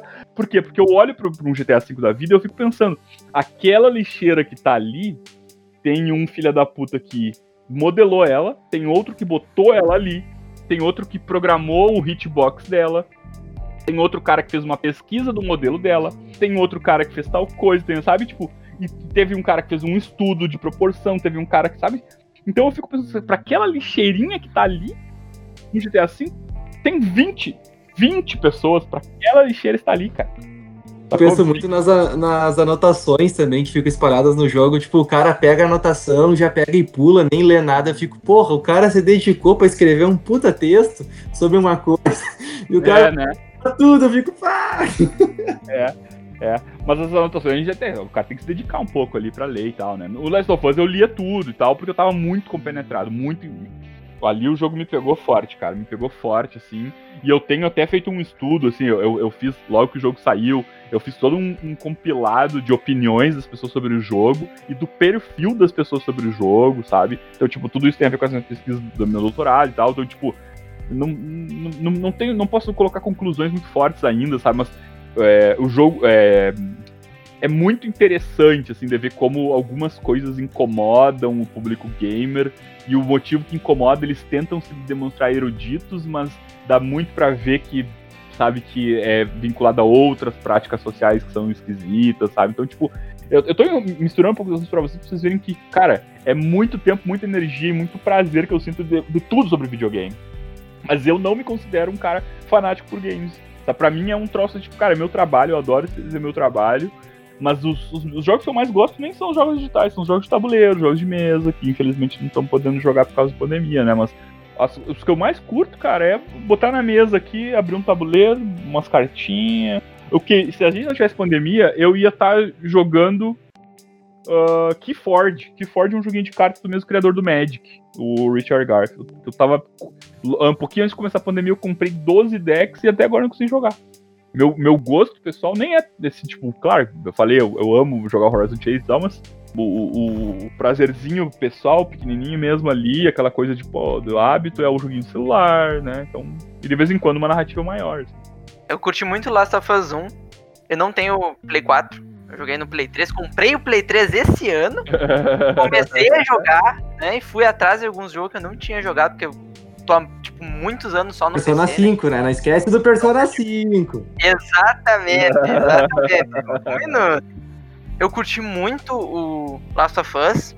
Eu não curti umas coisas no 2, por causa que um personagem que eu adorava muito, enfim. Então, então é isso, cara. Eu, eu também gostava do personagem, mas é que tá. O jogo não é meu, cara. Eu não sou dono daquilo. É, sim. É, é mas eu achei muito cedo, sabe? Só isso. Aí que tá. Eu, eu, eu, eu não. Eu, eu, sabe o que eu me senti, Nicolas, com isso que tu tá descrevendo? Foi primeiro. Eu, eu não gostava desse personagem. Porque o, a, a, maneira que eu fruí o Last of Us 1 foi: esse cara é um filho da puta desgraçado. Ele só é o protagonista do jogo. Mas ele não é uma pessoa boa. Ele não é uma pessoa boa. Ele é uma pessoa ruim. Foi o que eu senti. Mas eu queria jogar mais com ele. Quando ele. Quando acontece as coisas no 2, o que eu, eu não achei bom o que aconteceu. O que eu pensei, o que eu achei foi. Esses roteiristas são uns filha da puta. certo? Foi o que eu fiquei pensando. Que coragem de fazer isso, cara. De saber o que vai vir sabe? De saber que eles vão ficar sujeitos a uma crítica e tudo mais. Os caras chegaram e disseram: quer saber? Nosso jogo é esse jogo, as decisões narrativas são nossas, as pessoas contemplam a nossa arte e elas se adonam da nossa arte depois que a gente faz ela. A gente faz a nossa arte aqui, o jogo deles. É, é isso, sacou? O gamer não é dono do jogo. O jogo não é feito para agradar o gamer. A arte não é feita para agradar quem contempla a arte. Ela é feita para expressar uma história, para ser colocada no mercado, enfim. Aí se a gente a gente gosta. A gente podia falar de Game of Thrones aqui, né? Tem uma amiga minha que disse: Eu não eu odiei assistir Game of Thrones porque mataram o Ned Stark, que era o personagem que eu mais gostava. Como... Eu não gostei do final só, né? não, mas eu queria dar esse exemplo, sabe? Tipo assim, essa minha amiga hum. disse assim: Ó, eu, não, eu odiei Game of Thrones porque mataram o Ned Stark, que era o personagem que eu mais gostava. Tipo assim. Ela, ah, ela... Minha namorada foi a mesma coisa. Ó, Todos os personagens ó. que eu gostava morreram. Aí, aí ela dizia: ah, Não, eu odeio a série, né? Aí na, a interpretação que eu faço disso é cara, você não gostou da obra porque a obra não atendeu a tua expectativa. Você tá se achando muito importante, minha querida. Sabe? Ah, mas o gosto é dela, então. Claro, claro. é a coisa mais importante pra ela, é o gosto dela. Ela não pode. O que eu acho é assim, eu posso dizer assim, cara, eu não gostei disso disso no jogo, no, na série, mas eu não posso dizer, tipo, isso é uma merda porque eu não gostei. Claro, com eu posso dizer, tipo, eu não gostei. Sim, é. Não, não fala contigo, né, cara? Tipo, por exemplo, Metal Gear Solid não fala comigo, sacou? Eu nunca vou dizer que é ruim. Já devo ter dito em algum momento, mas eu, hoje eu não diria isso, sacou? Mas não, não são jogos que eu aprecio, certo? Não de jeito nenhum, certo? Não de nenhum, assim, não, não aprecio. Final Fantasy VII eu joguei o, o, na época do Play 1, eu botei o, o, remake do Final Fantasy VII e eu achei, cara, não era comigo, cara. Não dá, não rolou, não, não consigo jogar, certo? Mas aí o, o, que eu, o que eu tô querendo dizer é que assim, existe um entendimento social de consumo midiático, né? De que os, da, das pessoas que consomem que dizem assim, cara, se isso não atender a minha expectativa, então isso é ruim. Ou então eu não gosto de coisas que não atendem a minha expectativa. Certo? Ah, mano, isso. É. Isso é meio paia, né? Eu é, acho isso é, bem paia, mas. É, é. Mas é óbvio, é compreensível, mas é assim que funciona, né? O jeito que as pessoas se relacionam com os artefatos, é assim, é, é assim que acontece, né? É tipo, é, eu odiei o, o, o, episódio mais 9 do, do Star Wars. Também não gostei, também não. Eu, eu odiei, odiei, cara. Achei, achei o, o, o final de Star Wars do. Foda-se spoiler, Kylo Ren e a, e a, e a Ren. A Rey beijando, cara, achei um troço ofensivo, sabe? Achei um troço nojento. Não um beijo em cima, tipo, pô, cara, bota um beijo, cara. Pra que essa merda, cara? Não precisava dessa porcaria. Mas, tipo assim, foi, foi eu preferia o Han Solo beijando o Chewbacca no final do que isso. É, né? e não é. E assim, ó, e eu tava adorando a Ray até então. Enfim. Outro, outro a gente pode mencionar também, que eu não curti pra nada, sabe? Mas é o que me entregou, entendeu? Foi a decisão do roteirista, sacou? Foi tipo, ah, não é, não é pra mim. Hunger Games lá, o finalzinho do Hunger Games, a, a. Como é que é o nome da, da protagonista lá, Jennifer Lawrence? Ela, tipo, dá toda aquela volta, faz 55 filmes dando tiro, dando flechada na, no olho da mosca, e no final ela termina como dona de casa, lavando louça, cara. Sabe, tipo, tudo bem, tá, tá de boa, mas casa com o cara mais mongolão do, do, do, do, do filme, do Hunger Games lá, sabe? Tipo, poxa, a mulher é ultra fodona, ela não precisava de um companheiro, ela tinha que tocar, ela tinha que ser a rainha da parada toda, sacou? Ou então morrer, sei lá, sabe? Mas foi fazer piquenique. sabe? Foi fazer piquenique com, com um cara com, com mais vaganão, com, com boca aberta, sabe? Eu, da minha idade, do, meu, eu, né, do jeito que eu fui, eu assisti aquilo lá, não é pra mim, mas eu tenho certeza que vai ter um monte de gente que pensou, pô, ela merecia esse descanso mesmo na vida e achou aquilo bom, né? Mas, mas essas coisas, tipo assim, quando o personagem morre, alguma coisa assim, ah, o que eu acho ruim é como morre. Sei lá, a gente falando, falando de outra coisa, Harry Potter, como, como morre o Sirius Black no Harry Potter lá na Ordem da Fênix. Eu achei uma, uma porcaria o jeito que foi narrado aquilo. Uma, uma, droga, entendeu? Tipo, muito ruim. O cara passa por uma porta que tem um pano e some.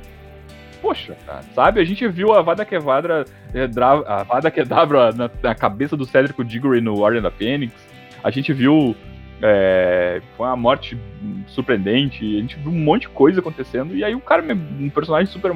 Então, tipo, é, é, com o jogo é a mesma coisa, sabe? Tipo, hum, não é. Não é, é, é, Existe uma diferença entre você não gostar de como algo foi feito, ou você entender que uma expectativa que você tem não foi atendida e você conferir um, um juízo de valor a isso, sabe? E aí é por isso que eu tô dizendo como o Ned Stark foi, foi morto em Game of Thrones, não é um problema. Tecnicamente tá ali, tá narrado e tudo mais. Aí o, o pessoal é, poxa, eu não gostei que ele morreu. Mas daí até dizer assim, pô, a série é uma porcaria porque mataram o cara que eu mais gostei, ou o jogo é uma porcaria porque mataram o personagem que eu mais gostei, e tal. É tipo, é meio que assim, cara, é, é meio. É, você tá focado muito na tua expectativa do produto, né? É como se eu aqui. Eu, eu já peguei é, reclamação do Horizon Chase, né? De, tipo assim, da galera falando assim, pá, eu não gostei desse desafio porque eu sempre consigo é, foi exatamente assim a reclamação. Eu mudei umas estratégias. Existem algumas estratégias no Horizon Chase que são bem legais, assim. Tipo, é... se você, dependendo do tipo de corrida, se você soltar todos os nitros no começo e se colocar muito rápido em primeiro lugar, você, e só se manter em primeiro lugar, você ganha a corrida. Essa é uma possível estratégia para você jogar bem o Horizon. O que, que eu fiz? Eu, eu pensei assim, hum, tem uma galera super recordista no mundo inteiro aí fazendo scores maravilhosos com essa técnica. Eu vou quebrar essa técnica eu vou fazer um. Se você, se você se colocar em primeiro muito rápido, se você estourar todos os nitro rápido, os inimigos vão ficar muito insanos. Eu vou dar um monte de nitro pros inimigos.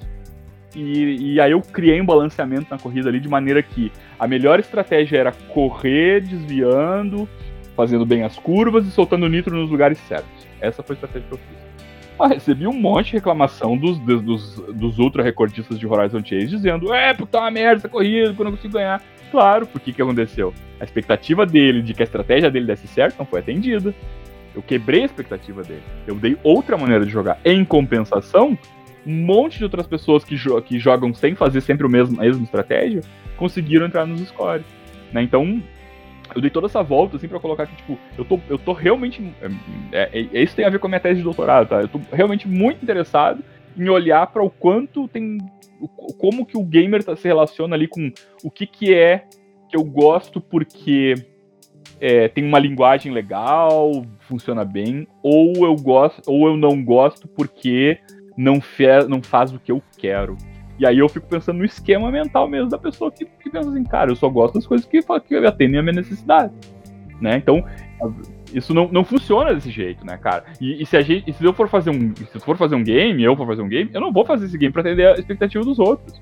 Eu vou fazer esse game para expor uma coisa.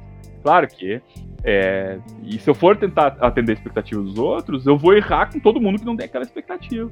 Então é essa meio liberdade que, a, que, a, que essa arte pode ter, né? Cara, é, é muito. Nunca vai ter como agradar todo mundo, então que agrade a si mesmo. É, é, de, de certa forma esse, esse, é um bom pensamento. Mas, tipo, uh, é, pra fechar mesmo, assim, é muito complexo, é muito, muito complexo como as pessoas gostam das coisas, por que, que elas gostam das coisas, isso tem a ver com as coisas que eu tô pesquisando, na, claro que é, é outra lente que eu tô usando, outra perspectiva que eu uso pra minha tese, mas, mas tipo, e e aí tem, tem uma, uma, uma, frase popular que desgosto não se discute, né, cara? Isso não. Pra ciência, isso não é verdade, cara. Né? Tá lá, o Pierre Bourdieu tem um livro chamado A Distinção, Crítica Social do Julgamento. O livro tem 600 páginas discutindo sobre gosto, dizendo por que as pessoas gostam, que elas gostam, como elas gostam, como é que acontece fruição e tudo mais, né? Então, tipo, não é tão simples, não é tão simples o negócio. Só que a gente vive num mundo aí que todo mundo pode falar, todo mundo coloca. Isso vai ter assunto da nossa aula lá, né, né João? Sim, gente, o, o Bordia foi assunto. É, foi até assunto. Foi um colega teu, acho que foi o Henrique que mencionou, né? Foi ele que, que mencionou isso. Então, tipo, é, toda essa volta que eu, que, eu, que eu dei, assim, um monte de assunto com vocês, vocês cortam, editam o que vocês quiserem, não tem absolutamente nada que eu falei aqui que vocês não possam publicar, tá, gente? Tá tudo de boa. Mas, tipo, toda, toda essa volta para colocar assim, cara, dá pra gente gostar um pouco de cada assunto. O Nicolas tá aí pra provar, o cara tá unindo nutrição com, com jogos, e eu tenho certeza que o plano dele vai dar certo, porque não tá aqui, né? Estamos aqui, né? Tem como não, não é errado, é porque o Nicolas falou aqui, inclusive, que ele vai começar a rever um pouco o tempo dedicado a LoL. Né? eu, vou eu vou lembrar ele disso constantemente. É, é. Não, mas, cara, tipo, não é pra abandonar o teu joguinho, cara. De jeito nenhum, cara. É pra jogar, mas entender que, tipo, vai ter uns momentos que você vai ter que fazer uns bagulho chato, que é estudar mesmo, que é ler, que é... E, a tua, e a tua companheira, a Mariane, vai ter que parar um tempinho, às vezes, e praticar um, uma técnica diferente, sabe? Tipo, vai ter que fazer o curso do Blender em algum momento, vai, sabe? Tipo, vai ter que sentar e fazer, entendeu? Vai ter que vai ter que fazer, sabe? Existe um momento que você tem que parar, ser sério, ler, escrever certinho, bem, bem bonitinho, bem tradicional, e isso vai dar certo. Certo? Agora, é, achar que tudo que vai acontecer contigo vai ser divertido, que, né, eu, falei, eu falei antes que todas as minhas aulas vão ser divertidas. Não é porque eu porque elas realmente são divertidas, é porque eu tô ali me eu, eu tô eu tô tipo literalmente atuando também, né, cara? Não é uma atuação falsa, mas tipo, cara, eu falei isso acho na aula de vocês lá, João. Eu acho que eu falei porque eu tava bem impressionado com o fato de que a gente não tinha nenhuma falta em alguma aula. Eu pensei, cara, e eu falei, eu acho que eu falei isso pra vocês. Eu falei assim, então, ó, parabéns vocês aí, ó. Sexta-feira, sabadão, e a galera fazendo aula de pós online, sacou? Com um magrão, um, um, doido que eles nunca ouviram falar, que tá aqui enchendo de um monte de, de bobagem, sabe? Pô, o cara tá numa lida legal, né, cara? Não, né? Podia estar tá dormindo, sei lá, podia estar tá fazendo qualquer coisa. Mas não, tá aqui fazendo aula, tá ali. Então, a lição que eu aprendi de todas essas coisas é que, pela minha própria vivência, né, a minha lição meu aprendizado pessoal é que estudar, estudar me fez fazer as coisas que eu estou fazendo. E tá dando certo, e tá funcionando. E como eu falei, uma grande conquista que tivemos recentemente foi a máquina lava-roupa que lava e seca ao mesmo tempo. E para mim isso foi um troço espetacular, cara. Sabe? Eu tô falando isso com um sorriso para vocês porque é uma conquista, é uma conquista muito legal, assim, sabe? De, tipo, não, não tô, não tô falando para você sobre ter, ter, um carrão, não tô falando para você sobre comprar um apartamento, não tô falando para você sobre fazer uma puta de uma baita de uma viagem, que é maravilhoso também. Falando pra sobre algo, algo, algo que para algumas pessoas talvez não, não tenha nem relevância, sabe? Tipo, pô, uma máquina de lavar roupa que lava e seca. Essa para mim foi a, a, grande brincadeira, assim, sabe? Tipo, de, de, tipo, a grande coisa, grande conquista pra gente agora, sabe? E a próxima, já vou dizer pra vocês, a máquina lavar louça. Então é isso aí, pessoal. Estamos chegando ao final de mais um podcast. Obrigado ao Rodrigo pela participação. O Joga Comigo está disponível no Spotify e no Google Podcast. Para quem quiser um conteúdo extra sobre jogos, agora nós temos o blog para compartilhar as críticas de cada jogo que o Nicolas faz. O link vai estar na descrição. Obrigado pela audiência e até o próximo programa. Feitou!